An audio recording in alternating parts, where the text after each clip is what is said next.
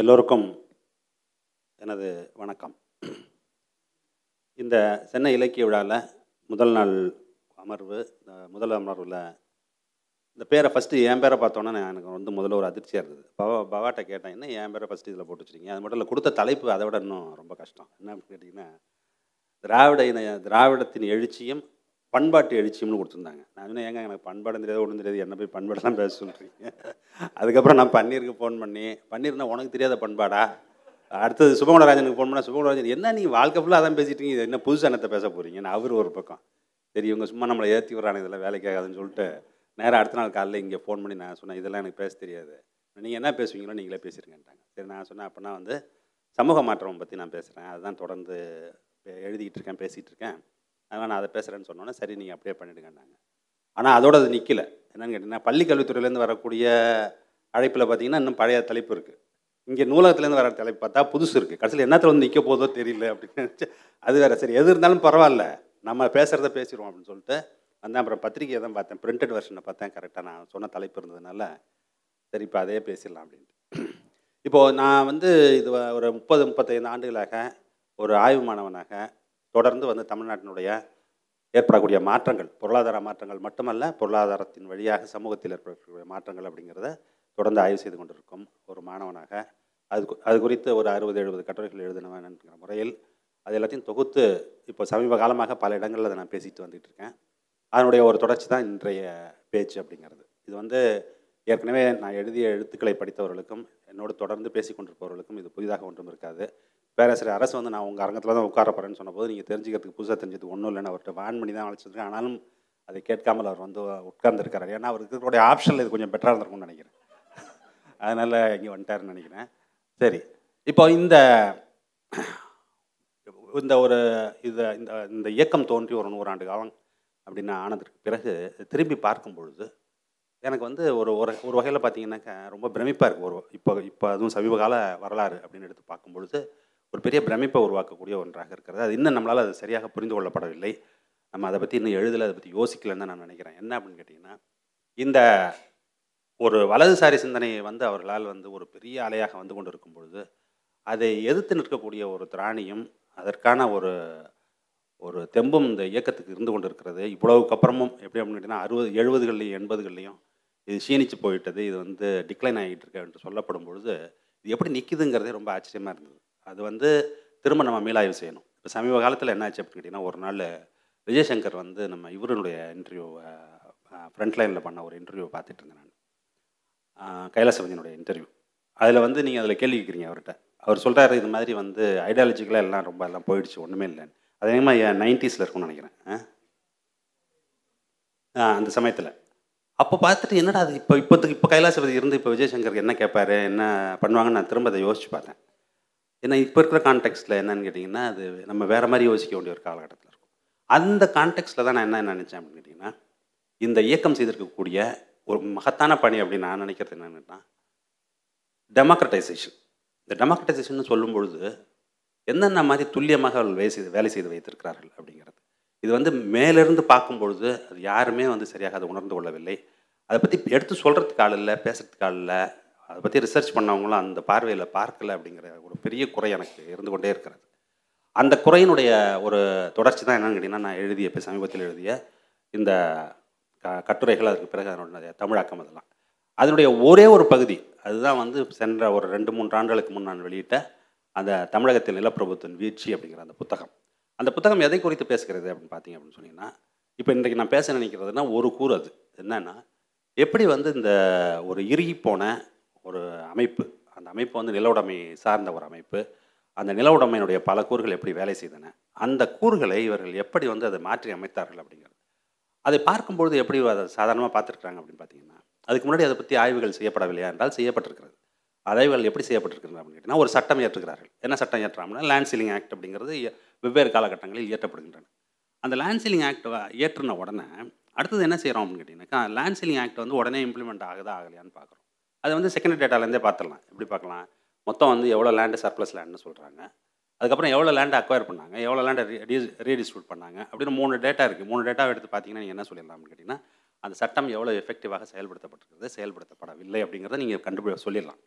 அதுபோல் பார்க்கப்பட்டு திரும்ப திரும்ப என்ன சொல்லப்பட்டது என்று சொன்னால் இங்கு மாபெரும் தோல்வியை அந்த திட்டங்கள் சந்தித்தன அப்படின்னு. அப்போ இயற்கையாகவே ஒரு கேள்வி எழுகிறது. என்ன கேள்வி எழுகிறது அப்படின்னு பார்த்தீங்கன்னா அப்படி என்றால் எதற்காக அந்த சட்டம் இயற்றப்படுது? யாருக்கு எதிராக அந்த சட்டம் இயற்றப்படுதுன்னா பெரிய நிலப்பிரபுக்கள் இருக்காங்க. அவங்களுடைய ஆளுமைக்கு எதிராக தான் சட்டம் இயற்றப்படுகிறது அப்படிங்கிறது தான் அதனுடைய இது. அப்படி இருக்கும் பொழுது இது வந்து இது இவ்வளோ இன்எஃபெக்டிவ் அப்படின்னு நம்ம சொன்னோம் அப்படின்னு சொன்னோம்னா அந்த ஸ்டேட்டஸ்கோ ஆன்டி இருக்கணுமா இல்லையா? என்ன அப்படின்னு கேட்டிங்கன்னா அந்த நிலப்பிரபுத்துவம் மீண்டும் தழைத்து இன்னும் வலுவோடு தொடர்ந்து இயங்கி கொண்டிருக்க வேண்டும். அது மாதிரி போய் பார்த்தோம் அப்படின்னு சொன்னோம்னாக்கா அது போல் இல்லை அப்படிங்கிறதா நிலம். அப்போ ரெண்டுக்கு நடுவில் ஒரு பெரிய இடைவெளி இருக்குது என்ன இடைவெளி? அப்படின்னா யாராலும் அதை இட்டு நிரப்பப்படாமல் அதை பற்றி புரிந்து கொள்ளாமல் அதை பற்றி படிக்காமல் அதை பற்றி எழுதாமல் நமது காலம் கடந்து போயிருக்கிறது. அதை போய் பார்க்க போனால் அப்படின்னு சொன்னோம்னாக்க அதில் வந்து ரொம்ப மிக முக்கியமாக நம்ம பார்த்தது எப் ஒரே ஒரு ஒரு கிராமத்தை எடுத்துக்கொண்டு அந்த கிராமத்தில் அறுபதுகளில் என்ன நிலவரம் இருந்தது எழுபதுகளில் என்ன நிலவரம் இருந்தது எண்பதுகளில் என்ன நிலவரம் இருந்தது தொண்ணூறுகளில் என்ன நிலவரம் இருக்கிறது அதற்கு பிறகு ரெண்டாயிரத்தில் என்ன வருது அப்படிங்கிறத தொடர்ந்து ஒரு ஐம்பது ஆண்டு அறுபது அறுபது ஆண்டுகள் இருக்கக்கூடிய செகண்ட் டேட்டா எல்லாத்தையும் எடுத்து முதல்ல பார்த்தோம் அப்படின்னு சொன்னோம்னா எப்படி வந்து நிலவுடைமை அப்படிங்கிறது கை மாறி கை மாறி வந்திருக்கிறது. மேல் ஜாதியிடமிருந்து எப்படி இடைச்சாதியிடமும் கீழ் சாதியிடமும் அந்த இடம் மாறி போயிருக்கிறது அப்படி. ஃபஸ்ட்டு வந்து அதை வந்து நம்மளால் நிலைநிறுத்த முடிகிறது. அதை நிலைநிறுத்தியதற்கு பின் அதற்கு பின்னாடி என்ன நடந்தது? எப்படி அது சாத்தியப்பட்டது? அப்படிங்கிற கேள்வி. அந்த கேள்விக்கு உண்டான விடைகள். அது எல்லாத்தையும் மொத்தமாக எடுத்து பார்க்கும்போது ஒரு விஷயம் நமக்கு என்ன தெளிவாக தெரிந்தது என்று சொன்னால் வெறும் சட்டங்கள் வந்து இயற்றினால் சட்டம் வந்து எப்படி செயல்படுகிறதுங்கிறத நம்ம பா பார்ப்பதில்லை. வெறும் சட்டம் ஏற்றணும் சட்டம் ஏற்றணும் இதெல்லாம் நடந்திருக்கணும் அப்படின்னு சொல்லி அந்த ப்ராசஸை பார்க்காம வந்து ரிசல்ட்டை மட்டும் பார்க்கக்கூடிய விளைவு என்ன அப்படின்னு கேட்டிங்கன்னா இதை தவறான ஒரு முடிவுகளுக்கு வருவது அப்படிங்கிறது. அதற்கு பிறகு நான் அதை செய்து பார்த்தபோது தான் நமக்கு தெரிந்த விஷயம் என்ன அப்படின்னு கேட்டிங்கன்னா தமிழகம் முழுவதுமே இந்த மாதிரி வந்து இந்த நில உடைமையில் இருந்தக்கூடிய மிகப்பெரிய பிடி நிலத்தின் மீது பெரிய பெரும் நிலச்சாந்தர்களுக்கு இருந்த பிடி அப்படிங்கிறது முற்றிலுமாக நீக்கப்பட்டிருக்கிறதுங்கிறது. ஒன்று ரெண்டாவது வந்து என்ன அப்படின்னு கேட்டிங்கன்னா பெரும் நிலச்சாந்தர்களுக்கு அடுத்தபடியாக மிகப்பெரிய அளவில் நில உடைமை வைத்திருக்கிறதுங்கிறது கோயில்களும் மடங்களும் தான். அந்த கோயில்களோட மடங்களுடைய நிலங்களுமே என்ன ஆயிருக்கு அப்படின்னு கேட்டிங்கன்னா எப்போ வந்து இந்த சட்டம் இயற்றப்பட்டு அந்த சட்டத்தை வந்து செயலாக்கம் செய்வதற்கு இடதுசாரிகளும் திராவிட இயக்கமும் வந்து ச அந்த ஒரு ச- சமூகத்தில் அந்த வேலைகளை அவர்கள் செய்தார்களோ அதனுடைய விளைவு இப்பொழுது அவர்கள் எல்லோரும் பாதுகாக்கப்பட்டவர்களாக இருக்கிறார்கள். அப்படின்னா நில உடைமை தான் அவங்கள்ட்ட இருக்கே தவிர நிலத்தின் மேலான அவருடைய கண்ட்ரோல் அப்படின்னு சொல்கிறோம்ல அது இல்லை அவர்கள்ட்ட. இது ஒரு பக்கம் இது நிகழ்ந்து கொண்டு இருக்கும் பொழுதே நம்ம வந்து சைமல்டேனியஸாக என்ன பார்க்கணும் அப்படின்னு கேட்டிங்கன்னா இந்த பொது விநியோகம் அப்படிங்கிறது. முன்னாடி எப்படி இருந்தது அப்படின்னு கேட்டிங்கன்னா கிராமம் அப்படின்னு சொன்னோம்னா கிராமத்தில் இருக்கும் நில உடைமையாளர் தான் வந்து நிலத்துக்கும் அவர் தான் சொந்தக்காரர். நிலமற்ற தொழிலாளர்களுடைய வாழ்க்கையின்னு அவர்களை நம்பித்தான் இருந்தது. அப்போது நிலம் நிலம் யாரிடம் இருக்கிறதோ அவர்கள் வந்து நிலத்தை மட்டும் கண்ட்ரோல் பண்ணல. நிலத்தின் வழியாக உணவையும் அவர்கள் கண்ட்ரோல் செய்து கொண்டிருந்தார்கள். உணவை நீங்கள் கண்ட்ரோல் பண்ணுறீங்க அப்படின்னு சொன்னீங்கன்னாக்கா அதற்கு பிறகு உணவுக்காக யாரெல்லாம் உங்களை சார்ந்திருக்கிறார்களோ அவர்கள் எல்லோரையும் நீங்கள் என்ன செய்யலாம்? கண்ட்ரோல் செய்யலாம். இது ரெண்டு வழியாகவும் நீங்கள் என்ன செய்யலாம்னு கேட்டிங்கன்னா அந்த ஊரில் இருக்கக்கூடிய அந்த கிராமத்தில் இருக்கக்கூடிய கிராமப்புறத்தில் இருக்கக்கூடிய அதிகார கட்டமைப்பு உங்கள் கைக்கு வந்துவிடும் தானாகவே அப்படி தான் அது இயங்கி கொண்டிருந்தது. அப்போது எல்லாம் சேர்ந்த ஒன்று இப்படி நிலம் உங்கள்கிட்ட தான் இருக்கும். உணவை நீங்கள் தான் கட்டு கட்டுப்படுத்துவீங்க. நீங்கள் தான் வேலை கொடுப்பீங்க. அதிகாரமும் உங்கள் கையில் தான் இருக்கும். அப்படி தான் வந்து அது இயங்கி கொண்டிருந்தது. அப்படி இருக்கும்பொழுது நீங்கள் என்ன செய்றீங்க அப்படின்னா மூணு நாலு ஸ்டேஜில் ஒன்று ஒன்றா அது சரி பண்ண கா- காலி பண்ணுறது அப்படின்னா ஃபஸ்ட்டு நிலத்தில் அது மாதிரி சரி எடுக்கிறது. எடுத்து யாரிடம் நிலம் இருந்ததோ அவர்களுடைய கரத்தை வலுப்படுத்துவது அப்படிங்கிறது ஒரு புறம். இன்னொரு புறம் என்ன பண்ணுறோம் அப்படின்னு கேட்டிங்கனாக்கா உணவை எப்படி வந்து அவளிடம் இருந்த பிடியிலிருந்து நீக்குவது அப்படின்னு பார்த்தீங்கன்னா பொது விநியோகம்னு ஒரு திட்டம். இந்த பொது விநியோக திட்டம் அப்படிங்கிறது முன்னாடிலாம் இல்லையா அப்படின்னு கேட்டிங்கன்னா இருந்தது. அது கலோனியல் பீரியட்லேருந்து இருந்து கொண்டு தான் இருக்கிறது. பஞ்சம் வரும்பொழுது அந்த திட்டம் தீவிரப்படுத்தப்படும். அப்புறம் மறுபடியும் அந்த பஞ்சம் போனிய பிறகு மறுபடியும் அதை வந்து விட்டுருவாங்க. அவ்வளோ தீவிரமாக செயல்படுத்தப்பட மாட்டார் செயல்படுத்தப்படாது. அந்த மாதிரி பொது விநியோகம் இயங்கி கொண்டு இருக்கும் பொழுது தமிழ்நாட்டில் வந்து என்ன பண்ணுறாங்க அப்படின்னு கேட்டிங்கன்னா இந்த திரா நைன்டீன் செவன்ட்டீஸில் அதை வந்து முத முதல்ல என்ன பண்ணுறாங்கன்னாக்கா கிராமப்புறத்துக்கும் பொது விநியோகம் தேவைங்கிற உணர்வு இருக்குல்ல அது வரைக்கும் வரவே இல்லை. அது வரைக்கும் எப்படி இருந்தது அப்படின்னா நகர்ப்புறங்களில் மட்டும்தான் இந்த மாதிரி வந்து உணவு தேவைப்படும். அவங்களுக்கு தான் நம்ம வந்து இதை பார்த்துக்கணுமே தவிர கிராமப்புறத்துலலாம் நாங்கள் நல்லா இருக்குது அங்கெல்லாம் உணவு விளையுது. அதில் அவங்க பார்த்துக்குவாங்கங்கிற ஒரு போக்கு தான் இருந்து கொண்டு இருந்தது அது வரைக்கும். அதை மாற்றி கிராமப்புறத்திற்கு தேவை அப்படிங்கிறது வந்து ஒரு பெரிய மாபெரும் ஒரு புரிதல் இருந்தால் மட்டும்தான் அதை செய்ய முடியும். அந்த புரிதல் வந்ததனுடைய விளைவு என்னன்னு கேட்டிங்கன்னா பொது விநியோகம் அப்படிங்கிறது வந்து கிராமப்புறங்களுக்கு விரிவாக்கம் செய்யப்பட்டு அது மேலும் மேலும் வந்து வலுப்படுத்தப்பட்டது. அதனுடைய விளைவு என்னாச்சு அப்படின்னு கேட்டிங்கன்னா ஒரு இருபது ஆண்டுகள் இருபத்தைந்து ஆண்டுகள் கழித்து பார்த்தீங்க அப்படின்னு சொன்னீங்கன்னா உணவுக்காக அந்த ஊரில் வந்து யாரும் அவளிடம் போய் நிற்பது இல்லை அப்படிங்கிறது. அந்த பாதை வந்து ரொம்ப கடினமான ஒரு பாதை. எப்படின்னா முதல்ல வந்து ஒரு ஸ்டெப்பில் பார்த்தீங்கன்னா அந்த பேபி ஸ்டெப்னு சொல்கிற மாதிரி முதல்ல காடை கொடுத்துட்றோம். அதுக்கப்புறம் பொது விநியோக கடைகளை வந்து அது கா காடை கொடுத்து முடிக்கும்போது நம்மளிடம் இருந்த பொது பொது விநியோக கடைகளுடைய எண்ணிக்கை வெறும் ஐநூறு மட்டும்தான். அதற்கு பிறகு இன்றைக்கு என்ன இருக்குது அப்படின்னு முப்பத்தி மூன்றாயிரம் கடைகள் வந்திருக்கின்றன. இந்த முப்பத்தி மூன்றாயிரம் கடைகளை கொண்டு வந்து சேர்ப்பது அப்படிங்கிறதுக்கு வந்து ஆகிய காலம் வந்து கிட்டத்தட்ட ஐம்பது அறுபது ஆண்டுகள். இந்த அறுபது ஆண்டுகளில் முப்பத்தி மூணாயிரம் கடைகள் அதனுடைய அது ஒரு ஸ்டெப்பு இன்னொரு அதுக்கு அடுத்த ஒரு முக்கியமான பயன் தான் அதில் பார்த்தீங்க அப்படின்னு சொன்னீங்கன்னா அப்பொழுது வந்து உணவை கட்டுப்படியாகும் விலையில் தான் கொடுத்தார்கள். அவர்கள் வந்து என்ன செய்யலைன்னா உணவுக்கு மானியம்லாம் வழங்கலை அப்போ ஆரம்பத்துலலாம். மானியம் வழங்குவதற்கு அரசிடம் கஜானாவில் காசும் இல்லை அல்லது மனமும் இல்லை ஏதோ ஒன்று ஆனால் எப்பொழுது வந்து அதற்கு வசதி வருகிறதோ வசதி வரும்போது என்ன பண்ணுறாங்கன்னாக்கா பெரிய அளவில் வந்து அதுக்கு மானியம் கொடுப்பது அப்படிங்கிறத ஆரம்பிக்குது.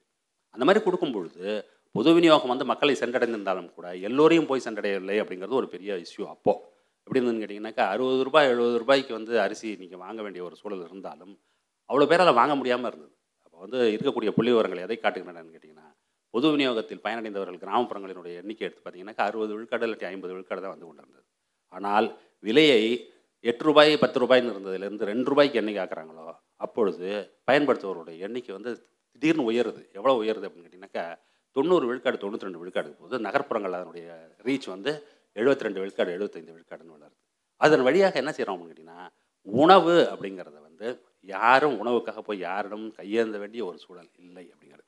உணவுக்காக கையேந்தி நின்றார்கள் அப்படிங்கிறது எப்படி நமக்கு தெரியும் அப்படின்னு கேட்டிங்கன்னா நமது தமிழ்நாட்டில் இருக்கக்கூடிய கிராமப்புறங்களை நூறு வருடங்கள் நூற்றி இருபது வருடங்களுக்கு உண்டான வெவ்வேறு இது இருக்குது ஆய்வுகள் இருக்கின்றன. அந்த ஆய்வுகள் எல்லோரும் எல்லா ஆய்வும் எதை சுட்டுகிறது என்று சொன்னீங்கன்னா கிராமப்புறத்தில் இருந்த மிக பெரும்பான்மையானவர்கள் நிலம் நிலமற்றவர்களாக இருக்கிறவர்கள் அனைவரும் யாரிடம் நிலம் இருக்கிறதோ அவர்களிடம்தான் உணவுக்காக கை கையேந்தி நிற்க வேண்டிய ஒரு சூழல் இருந்தது அப்படிங்கிறத எல்லா ஆய்வுகளும் திரும்ப திரும்ப சொல்லுகின்றன. ஒன்று ரெண்டாவது வந்து நம்மளுடைய விவசாய அமைப்பு எப்படி இருந்திருக்கு அப்படின்னு கேட்டிங்கன்னா மிகவும் வளமான பகுதியாக இருக்கக்கூடிய தஞ்சை டெல்டா வரட்டும் அல்லது கம்பம் வேலையாக இருக்கட்டும் அங்கேயே வருடத்தில் இருக்கக்கூடிய வேலை வேலை நாட்களின் எண்ணிக்கை விவசாய தொழிலாளருடைய வேலை நாட்களின் எண்ணிக்கைன்னு எடுத்து பார்த்தீங்கன்னா நூற்றி இருபது நாள் இல்லாட்டி நூற்றி முப்பது நாள் தான். முந்நூற்றறுபத்தஞ்சு நாள் நூற்றி இருபது நாள் வேலை செய்துவிட்டு மீதி நாட்களை எப்படி சாப்பிடுவது எப்படி கழிப்பது? அப்படி இருக்கும்பொழுது நிச்சயமாக அவர்கள் அவருடைய சா அவர் சார்ந்திருக்கும் நிலை இருக்குல்ல அது வந்து மிகவும் வலுவாக இருந்தது. இவர்கள் வேறு வழியே கிடையாது அந்த மாதிரி. அதுலேருந்து தப்பிப்பதற்காகத்தான் அவர்கள் எல்லாம் அந்த காலத்தில் என்ன செய்கிறார்கள்னு கேட்டிங்கன்னாக்கா பிளான்டேஷன் எக்கானமிலாம் வரும்போது மலேசியாவுக்கும் சிங்கப்பூருக்கும் ஸ்ரீலங்காவுக்கும் மொரிஷியஸ்க்கும் வெஸ்ட் இண்டீஸ்க்கும் எல்லா இடத்துக்கும் ஓடினதுக்கு காரணம் மிக முக்கியமான காரணம் என்னென்னு கேட்டிங்கன்னா இங்கேருந்து ஒரு அப்ரஷன் ஒன்று இன்னொன்று வந்து என்னென்னு கேட்டிங்கன்னாக்கா இந்த மாதிரி உணவுக்காக இயங்கி நிற்க வேண்டிய ஒரு நிலை. அந்த நிலையிலிருந்து தப்பிப்பது எப்படி அப்படின்னு பார்த்தீங்க அப்படின்னு சொன்னீங்கன்னாக்கா அதுக்கு போராட்டங்கள் நடத்தி பார்த்தாங்க தப்பிச்சு ஓடி பார்த்தாங்க. அதுலேருந்தெல்லாம் எந்த தீர்வும் வரவில்லை. வரலாற்று ரீதியாக எடுத்து பார்த்தீங்க அப்படின்னு சொன்னால் ஒரு ஒரு நாளைக்கு ஒரு ஆளுக்கு பசி இல்லாமல் இருப்பதற்கு எவ்வளோ உணவு தேவையோ அல்லது உயிரில் உடம்பு உடம்பு வந்து உயிரில் ஒட்டி கொண்டிருப்பதற்கு எவ்வளவு தேவையோ அந்த அளவுக்குத்தான் நம்ம ஊரில் வந்து கூலி மட்டம் தொடர்ந்து இருந்து கொண்டே இருக்கிறது. நூறு ஆண்டுகளாக அப்படி தான் இருந்திருக்கு. அது வந்து மணி டேர்ம்ஸில் இருந்தாலும் சரி அல்லது வந்து கிரெயினாக பார்த்தீங்கன்னா எப்படி கன்வெர்ட் பண்ணி பார்த்தீங்கன்னாலும் அதிலேயே தான் தொடர்ந்து வந்து கொண்டு இருந்தது அந்த சூழலை எப்படி மாற்றி அமைக்குது அப்படிங்கிறது இது. இது வந்து என்ன செய்கிறாங்க அப்படின்னா இது ச- படிப்படியாக இந்த பொது விநியோகத்தை செம்மைப்படுத்தி அதற்கு பிறகு வந்து ஒரு பாயிண்டில் வந்து ரெண்டு ரூபா ஒரு ரூபா அதுக்கப்புறம் இலவசம்னு அறிவிக்கும் அறிவிக்கும் பொழுது முற்றிலுமாக என்ன ஆகுதுன்னா கேட்டிங்கன்னா அவர்களுக்கு ஒரு பெரிய விடுதலை உணவிலிருந்து ஒரு பெரிய விடுதலை கிடைக்கிறது ஆக்சுவலாக வந்து அது விடுதலை மட்டுமல்ல உணவை ஜனநாயகப்படுத்துறது அப்படிங்கிறது. அதை அது நடந்த உடனே என்ன ஆச்சு அப்படின்னு கேட்டிங்கன்னா கிராமப்புறத்தினுடைய அதிகார கட்டமைப்பு அப்படிங்கிறது வந்து பெருமளவில் தகர்ந்து விட்டது ஏன்னா யார்கிட்ட யாரையும் யார்ட்டையும் போய் நிற்க வேண்டியதில்லை. எனக்கு வேலை கொடுன்னு கேட்க வேண்டிய அவசியம் கிடையாது. சாப்பாடு கொடுன்னு கேட்க வேண்டிய அவசியம் கிடையாது. அந்த மாதிரி ஒரு சூழ்நிலை மாற்றி அமைக்கப்பட்டது. இது ரெண்டு நடந்து கொண்டு கொண்டு இருக்கும் பொழுது என்ன ஆகுதுன்னு கேட்டிங்கன்னா ஆயிரத்தி தொள்ளாயிரத்தி எழுபதுகளே பேரலாக இன்னொன்று என்ன செய்கிறாங்கன்னு கேட்டிங்கன்னா கிராமப்புற நிர்வாகம் இருக்குல்ல கிராமப்புற நிர்வாகத்தில் ஒரு பெரிய மாற்றத்தை உருவாக்குகிறார்கள். கிராமப்புற நிர்வாகத்தில் என்ன பெரிய மாற்றம் உருவாக்குறார்கள் அந்த கிராமப்புற நிர்வாகம் வந்து அரசு கலோனியல் பீரியடில் வந்து கவர்மெண்ட் இருக்குது அதுக்கப்புறம் இங்கே அடுத்த டிஸ்ட்ரிக்ட் லெவல் ஒரு அட்மினிஸ்ட்ரேஷன்லாம் உருவாக்குறாங்க. ஆனால் கிராமத்தை பொறுத்தவரை என்னன்னு கேட்டிங்கன்னா யாரிடம் நிலம் இருந்ததோ அவளிடம் தான் நான் நிர்வாகம் இருந்து கொண்டு இருந்தது பரம்பரையாக அவரிடம் அந்த அதிகாரம் சென்று கொண்டே தான் இருந்தது. இப்போ யார் காரணமாக இருக்காங்களோ அடுத்த ஜெனரேஷன் அவள் செத்து போனதுக்கப்புறம் அவன் பையனோ அல்லது அவன் பேரனோ அல்லது அவன் சொந்தக்காரனோ அவரிடம் இருந்த அந்த அதிகாரம் அவரிடம் கைமாறுவதற்கு சட்டமே இருந்தது. பரம்பரையாக அது மாதிரி அவர்கள் அதை வைத்துக் கொள்ளலாம் என்பது. அந்த சட்டத்தை மாற்றி அமைத்து கிராமப்புற நிர்வாகம் என்பது அரசுடைய நேரடி கண்பா கண்காணிப்பில் இருக்கும். அரசு நிர்வாகி அரசே நேரடியாக அதை நிர்வகிக்கும்னு ஒரு முடிவு எடுத்து அதற்கான வேலைகளை துவங்கி அதை செய்து முடிப்பது அப்படிங்கிறது இருக்குல்ல. இன்றைக்கு நீங்கள் பார்க்கக்கூடிய கிராம நிர்வாக அலுவலருங்கிற ஒரு போஸ்ட் வந்து ஒரு செக்குலர் போஸ்ட். அவர் வந்து இப்போ தமிழ்நாடு பப்ளிக் சர்வீஸ் கமிஷனால் தேர்ந்தெடுக்கப்பட்டு அவர் அந்த ஊருக்காரராக இருக்கணும்னு அவசியம் கிடையாது. எந்த ஊருக்காரனாக இருக்கலாம். ரிசர்வேஷன் இருக்கிறதுனால வந்து யாரெல்லாம் எல்லோரும் வருவதற்கு வாய்ப்புள்ள ஒரு இடம். மூணாவது வந்து டிரான்ஸ்ஃபரபிள் போஸ்ட் அப்போது அந்த ஊருக்கும் அவருக்கும் அந்த அதிகார கட்டமைப்புக்கும் அவருக்கும் ஒன்றும் கிடையாது. கவர்மெண்ட்டோட ரெப்ரசன்டேட்டிவாக தான் அவர் அங்கே இருப்பார். உள்ளூரில் இருக்கிறக்கூடிய ஒரு அதிகாரத்தினுடைய ஒரு வெளியீடாக அவர் குறியீடாக அவர் இருக்க மாட்டார். ஒன்று. ரெண்டாவது அதை விட மிக முக்கியமான விஷயம் என்ன அப்படின்னு கேட்டிங்கன்னா அந்த கிராமப்புறத்தில் இருக்கக்கூடிய மக்களின் பற்றிய அனைத்து விவரங்களும் அனைத்து புள்ளி விவரங்கள் மட்டுமல்ல ரெக்கார்ட்ஸ் அனைத்து ஆவணங்களும் யாரிடம் இருக்கும் அப்படின்னு கேட்டிங்கன்னா பரம்பரை அரங்காவில் கண க- கணக்கு பிள்ளைகிட்டையோ அல்லது பரம்பரை கர்ணத்துக்கிட்டயோ இருக்காது. அதற்கு பதிலாக இப்பொழுது செக்குலர் போஸ்ட்டாக இருக்கக்கூடிய யார்கிட்ட இருக்குது வில்லேஜ் அட்மினிஸ்ட்ரேட்டிவ் ஆஃபீஸர்கிட்ட இருக்குது இதன் வழியாக என்ன செய்கிறோம் அப்படின்னு கேட்டிங்கன்னாக்க இந்த அதிகாரத்தை நம்ம வந்து கிராமப்புறத்தினுடைய அதிகாரத்தை ஒடுக்கி இருக்கிறார்கள் மூன்றாவது ஒரு விஷயம் என்ன செய்தாங்க அப்படின்னு கேட்டிங்கன்னா விடுதலை கிடைத்த பிறகு காந்தியை சமாதானப்படுத்துவதற்காக பஞ்சாயத்து ராஜ் சிஸ்டம் என்பதை ஒப்புக்கு இவர்கள் செயல்படுத்தி அதன் வழியாக ஊராட்சி ஒன்றியங்கள்ங்கிறதெல்லாம் தோற்றுவிக்கப்பட்டு வளர்ச்சி பணிகள் எல்லாம் ஊராட்சி ஒன்றியங்கள் வழியாக செயல்படுத்தப்பட்டன. ஆனால் அந்த ஊராட்சி ஒன்றியங்கள்லாம் துவங்கி வைத்தாலும் கூட அந்த ஊராட்சி ஒன்றியத்தின் தலைவராகவும் ஊராட்சிகளின் தலைவராகவும் யார் இருந்தான்னு கேட்டிங்கன்னா பழைய அதிகாரம் யாரிடம் இருந்ததோ அவரால் தான் வர முடியும் அப்படிங்கிற ஒரு சூழல் தான் இருந்தது. அதில் தான் வந்து என்ன பண்ணாங்கன்னு கேட்டிங்கன்னா எல்லா டெவலப்மெண்ட் டிபார்ட்மெண்ட்ஸும் யாரிடம் ஒப்படைக்கப்பட்டிருந்தாங்க இந்த பஞ்சாயத்து தான் ஒப்படைக்கப்பட்டிருந்தது பஞ்சாயத்து யூனியனில் ஒப்படைக்கப்பட்டிருந்தது. அப்பொழுது ஒரு ஊரில் ஒரு கோஆப்ரேஷனில் ஒரு வேலை நடக்கணும்னாலோ அல்லது அக்ரிகல்ச்சரில் ஒரு வேலை நடக்கணும்னாலோ அல்லது எஜுகேஷனில் ஒரு வேலை நடக்கணும்னாலோ எந்த டெவலப்மெண்ட் ஒர்க்ஸ் எடுத்து பார்த்தீங்கன்னாலும் அது வந்து பஞ்சாயத்து வழியாக நடக்கும்பொழுது அந்த ப அது பழைய அதிகார அமைப்பு வழியாக ஃபில்டர் ஆகி தான் அது போக முடியும். அப்போ அவர்கள் முடிவு செய்வார்கள் இது போகலாமா வேணாமா இந்த ஊருக்கு இது நடக்கணுமா நடக்க வேணாமான்ட்டு. அதை எல்லாவற்றையும் உடைத்து என்ன பண்ணாங்கன்னு கேட்டிங்கன்னா எல்லாத்தையும் லைன் டிபார்ட்மெண்ட் ஆகிட்டாங்க வெர்டிகல் ஆகிட்டாங்க அதில் சில அட்வான்டேஜ் இருக்குது சில டிஸ்அட்வான்டேஜ் இருக்குது அட்வான்டேஜ் என்ன அப்படின்னு கேட்டிங்கன்னா எந்த கிராமப்புற அதிகாரமும் என்ன செய்ய முடியாது? இந்த வளர்ச்சி பணிகளில் நேரடியாக அதிகாரம் செலுத்த முடியாது. அப்போ கிராம நிர்வாகத்திலேயே இருக்கக்கூடிய மாற்றம். ரெண்டாவது வந்து கிராமப்புறத்தில் வளர்ச்சிக்கு உண்டான திட்டங்களை செயல்படுத்துவதில் ஏற்படுத்தப்பட்ட மாற்றம். மூணாவது உணவில் ஏற்படுத்தப்பட்ட விடுதலை. நாலாவது நிலத்தில் ஏற்படுத்தப்பட்ட விடுதலை. அஞ்சாவது வந்து மிக முக்கியமான ஒரு விஷயம் என்னன்னு கேட்டிங்கன்னா குடியிருப்பதற்கே நம்ம ஆட்கள் நிறைய பேருக்கு வந்து இடம் இல்லாமல் இருந்ததுங்கிறது ஒரு சூழல். அப்போது யாரிடம் நிலம் இருக்கிறதோ அவரிடம் போய் கெஞ்சி கேட்டு காலில் விழுந்து அவர்கள் எங்கே ஒரு இடத்தை காட்டுகிறார்களோ அந்த இடத்தில் ஒரு கு குடிசையை அமைத்துக்கொண்டு அதில் வாழ்வது என்பது பலாயிரம் பல லட்சம் குடும்பங்கள் இருந்தன அந்த மாதிரி. அப்போது அவர்கள் வந்து முழுவதும் அவர்கள் உடலே அவர்களுக்கு சொந்தமில்லை அப்படிங்கிற ஒரு சூழல். உணவுக்கு அவர்களை நான் சம்பி தங்கியிருக்க வேண்டும் த- நம்பியிருக்க வேண்டும் இருக்கும் இடத்திற்கு அவர்களை நம்பியிருக்க வேண்டும் அப்படின்னு சொல்லும் பொழுது அதற்காக ஒரு சட்டம் இயற்றப்பட்டு அவர்கள் எங்கே குடியிருக்கிறார்களோ அந்த இடம் அவர்களுக்கு சொந்தம் என்கிற சட்டம் செயல்படுத்தப்படும் பொழுது என்னாச்சு அப்படின்னு கேட்டிங்கனாக்கா அவருடைய அதிகாரம் முற்றிலுமாக தாக்கப்படுகிறது கிராமப்புறத்துடைய அதிகாரம். இப்பொழுது என்ன நடந்து கொண்டு இருக்கிறது அப்படின்னு பார்த்தீங்கன்னா எந்த கிராமப்புறத்துக்கு போனீங்கன்னாலும் கிராமமாக இல்லாமல் அது போனதற்கு காரணம் இதுதான். என்னன்னு கேட்டிங்கன்னா அந்த கிராமப்புறத்தில் எந்த ஜனநாயகம் நம்ம வந்து தழைக்க வேண்டும் என்று நினைத்தோமோ அந்த ஜனநாயகத்தை அங்கே மலர வைப்பது அப்படிங்கிறது இதெல்லாம் செய்த வேண்டியிருந்தது. இது எல்லாத்தையும் வந்து என்ன செய்திருக்கிறாங்க அப்படின்னு கேட்டிங்கன்னா ஒரு பக்கம் வெறும் சட்டம் மட்டும் அல்ல ஒரு பக்கம் வெறும் சட்டம் மட்டும் போனீங்கன்னாலும் அது ச- நடைபெறவே நடைபெறாது. ஒரு பக்கம் சட்டம் இன்னொரு பக்கம் அதற்கான இயக்கங்கள் செயல் தொடர்ந்து செயல்படுத்தப்பட வேண்டும். அப்படின்னா லோக்கல் லெவலில் அந்த அதிகாரம் வந்து வேறு இட வேறு ஒருவருக்கு சென்று சேரும் பொழுது அந்த மாற்றங்களை எல்லாம் விளைவிக்கிறது. ரெண்டாவது மிக முக்கியமான விஷயம் என்னன்னு கேட்டிங்கன்னா அரசு நிர்வாகத்தில் வந்து அந்த எல்லோருக்கும் அதில் ரெப்ரசன்டேஷன் வேணும் அப்படிங்கிறது.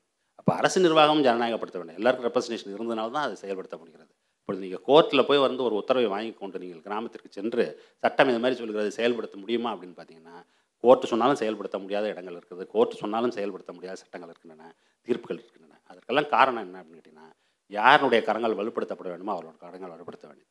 அப்படி என்றால் இது முழுமை பெற்று விட்டதான்னு நீங்கள் கேட்கலாம். இது வந்து முழுமை பெறும் வந்து அல்ல. இது வந்து ஒரு நாள் நடப்பது அப்படிங்கிறது இல்லை. அதற்கான துவக்கங்கள் வந்து நிறையா இயல்பாகவும் வெ- ரொம்ப ஸ்ட்ராங்காகவும் அது துவங்கி இருக்கிறது ஆனால் போக வேண்டிய தூரம் மிக மிகவும் கூடுதல்.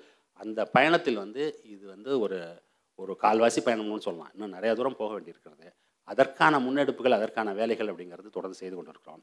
அதில் மிக முக்கியமான பங்கு வகிப்பது அப்படிங்கிறது பார்த்திங்கன்னா கல்வி தான். கல்வியை வந்து நீங்கள் கிராமப்புறங்களை கொண்டு போய் சேர்த்து அதன் விளைவாக அந்த வளர்ச்சி அப்படிங்கிறது வந்து கிராமப்புறங்களை எந்த அளவுக்கு போய் தொட்டிருக்கிறது அப்படின்னு பார்த்தீங்க அப்படின்னு சொன்னால் கிராமப்புறங்கள் பல கிராமங்கள் வந்து இப்போ வெளியே வெளிநாடுகளிலிருந்து ஆராய்ச்சி செய்வதற்காக நம் மாநிலங்களுக்கு வரக்கூடியவர்களோடு நான் செல்லும் பொழுது அவர்கள் என்ன சொல்லுவாங்கன்னு கேட்டிங்கன்னா வட இந்தியாவெல்லாம் பார்த்துட்டு வருவாங்க கர்நாடகாவை பார்த்துட்டு வருவாங்க ஆந்திர பிரதேசம் பார்த்துட்டு வரும்பொழுது இங்கே தமிழ்நாட்டில் ஒரு கிராமத்துக்கு போவோம் அப்படின்னு சொல்லும் பொழுது கிராமத்தில் வந்து பார்த்து சொல்லுவாங்க என்ன ஏன் கிராமத்தை கொண்டாந்து கேட்டால் கிராமத்தை காட்ட மாட்டேங்கிற வேறு இடத்த கொண்டாந்து காட்டுறேன்னு சொல்லுவாங்க. சாதாரணமாக சொல்லுவாங்க அந்த மாதிரி.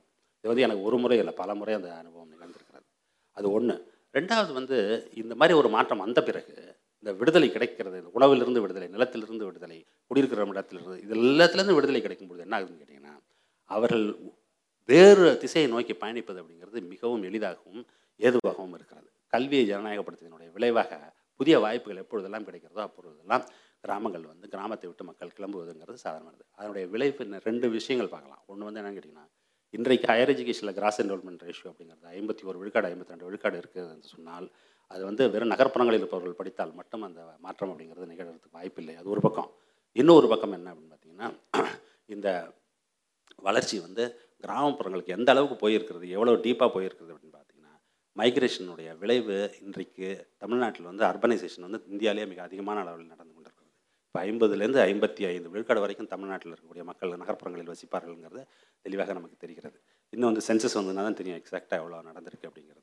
இந்த இது ரெண்டும் வந்து எதை நமக்கு சுட்டுகிறது என்று சொன்னால் அந்த உள்- கீழே இருக்க அந்த மாற்றம் இருக்குல்ல அந்த மாற்றம் வந்து வே வேகம் பிடிக்க ஆரம்பித்திருக்கிறது அப்படிங்கிறது. அடுத்தது ஒரு ஒரே ஒரு இண்டிகேட்டர் மட்டும் உங்களுக்கு சொல்லணும்னு சொன்னோம்னா இது இது எந்த அளவுக்கு இது ஜனநாயகப்பட்டிருக்கிறது அப்படின்னு கேட்டிங்கன்னா மக்களுக்கு அதனுடைய இவ்வளோ ஜனநாயகப்படுது ஜனநாயகம் நம்ம சொல்லும்பொழுது என்ன நடந்திருக்கணும்னு கேட்டிங்கன்னா இந்தியா ரெண்டாவது ரெண்டாவது மிகப்பெரிய பொருளாதாரமாக தமிழ்நாடு வளர்ந்துருக்கிறது நம்ம சொல்கிறோம் ரெண்டாவது மிகப்பெரிய பொருளாதாரமாக வளர்ந்துருக்கிறது என்று சொன்னால் அது மக்களிடம் சென்று சேர்ந்திருக்கிறதா இல்லையான்னு எப்படி நமக்கு தெரியும்? அதனுடைய ஒரு இண்டிகேட்டர் என்ன அப்படின்னு பார்த்தீங்கன்னா இப்போ ஜிஎஸ்டிங்கிற வரியை பற்றி உங்களுக்கு தெரியும். ஜிஎஸ்டி வரி அப்படிங்கிறது எல்லோரும் செலவு செய்வதும் போது ஏற்பட வசூல் பண்ணுறது தான். யாராவது ஒருத்தன் சம்பாதிக்கிறதுனால வந்து அந்த வரியை நீங்கள் வசூல் பண்ண முடியாது.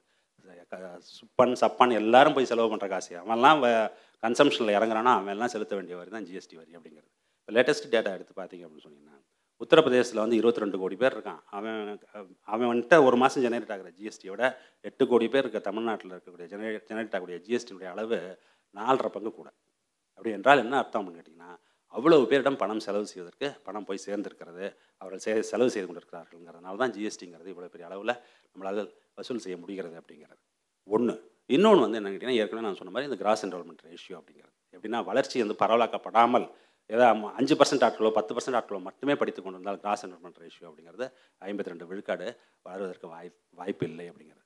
இது எல்லாத்தையும் சாத்தியப்படுத்தியது அப்படிங்கிறது என்னென்னா கிராமப்புறத்தில் இருந்த அதிகார கட்டமைப்பை முற்றிலுமாக மாற்றி அமைத்தது தான் அந்த மாற்றத்தினுடைய விளைவு தான் என்னன்னு கேட்டிங்கன்னா இப்பொழுது இருக்கக்கூடிய தமிழ்நாட்டினுடைய கிராமங்கள் நீங்கள் கிராமங்கள்னே சொல்ல முடியாது.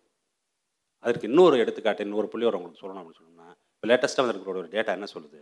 தமிழ்நாட்டில் இரு கிராமப்புறத்தில் இருக்கும் வேளாண் துறையில் இருப்பவர்களில் வேளாண் துறையினுடைய வருமானத்தை மட்டுமே நம்பி இருப்பவருடைய எண்ணிக்கை வெறும் நாலு விழுக்காடு தான்.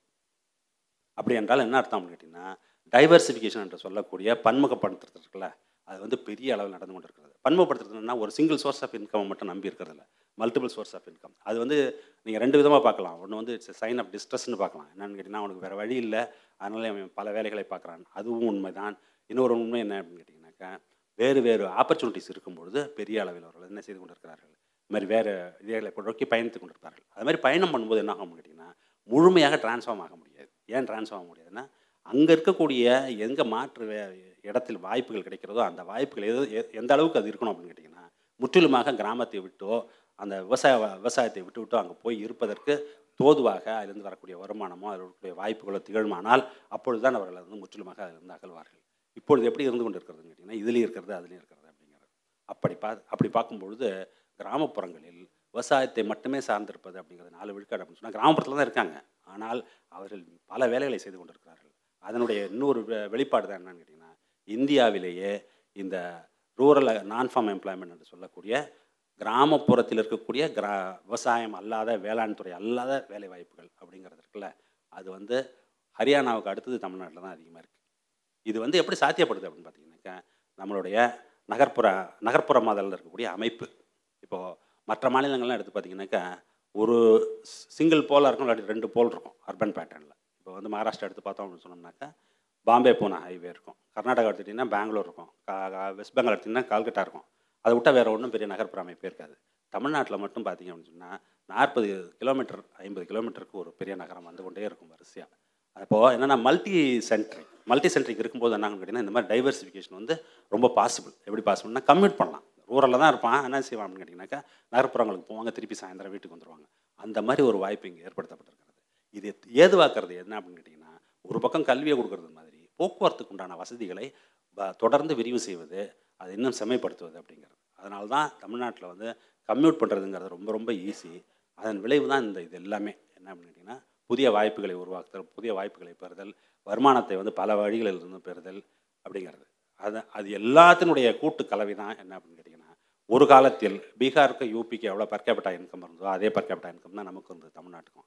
இன்றைக்கு பர்கேபிட்டா இன்கம்னு எடுத்து கம்பேர் பண்ணி பார்த்தீங்கன்னா அந்த ஸ்டேட்ஸையும் நம்மளையும் கம்பேர் பண்ணி பார்த்தீங்கன்னா அவர்களை விட நாம் நான்கிலிருந்து நான்கரை மடங்கு கூடுதலாக இருப்பதற்கு காரணம் என்னன்னு கேட்டிங்கன்னா எல்லோருக்கும் இந்த வளர்ச்சி சென்று சேர்ந்திருக்கிறது அப்படிங்கிறது.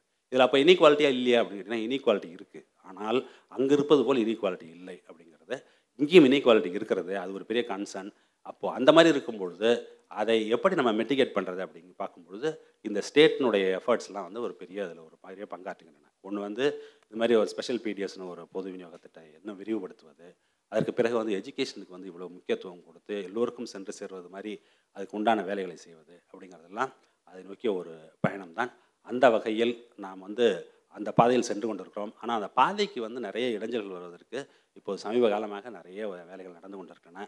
அதில் மிக மிக முக்கியமான ஒரு வேலை என்ன அப்படின்னு பார்த்தீங்க அப்படின்னு சொன்னீங்கன்னாக்கா நமக்கும் ஒன்றியத்துக்கும் இருக்கக்கூடிய நிதி பகிர்வில் இருக்கக்கூடிய மிகப்பெரிய ஒரு சிக்கல்.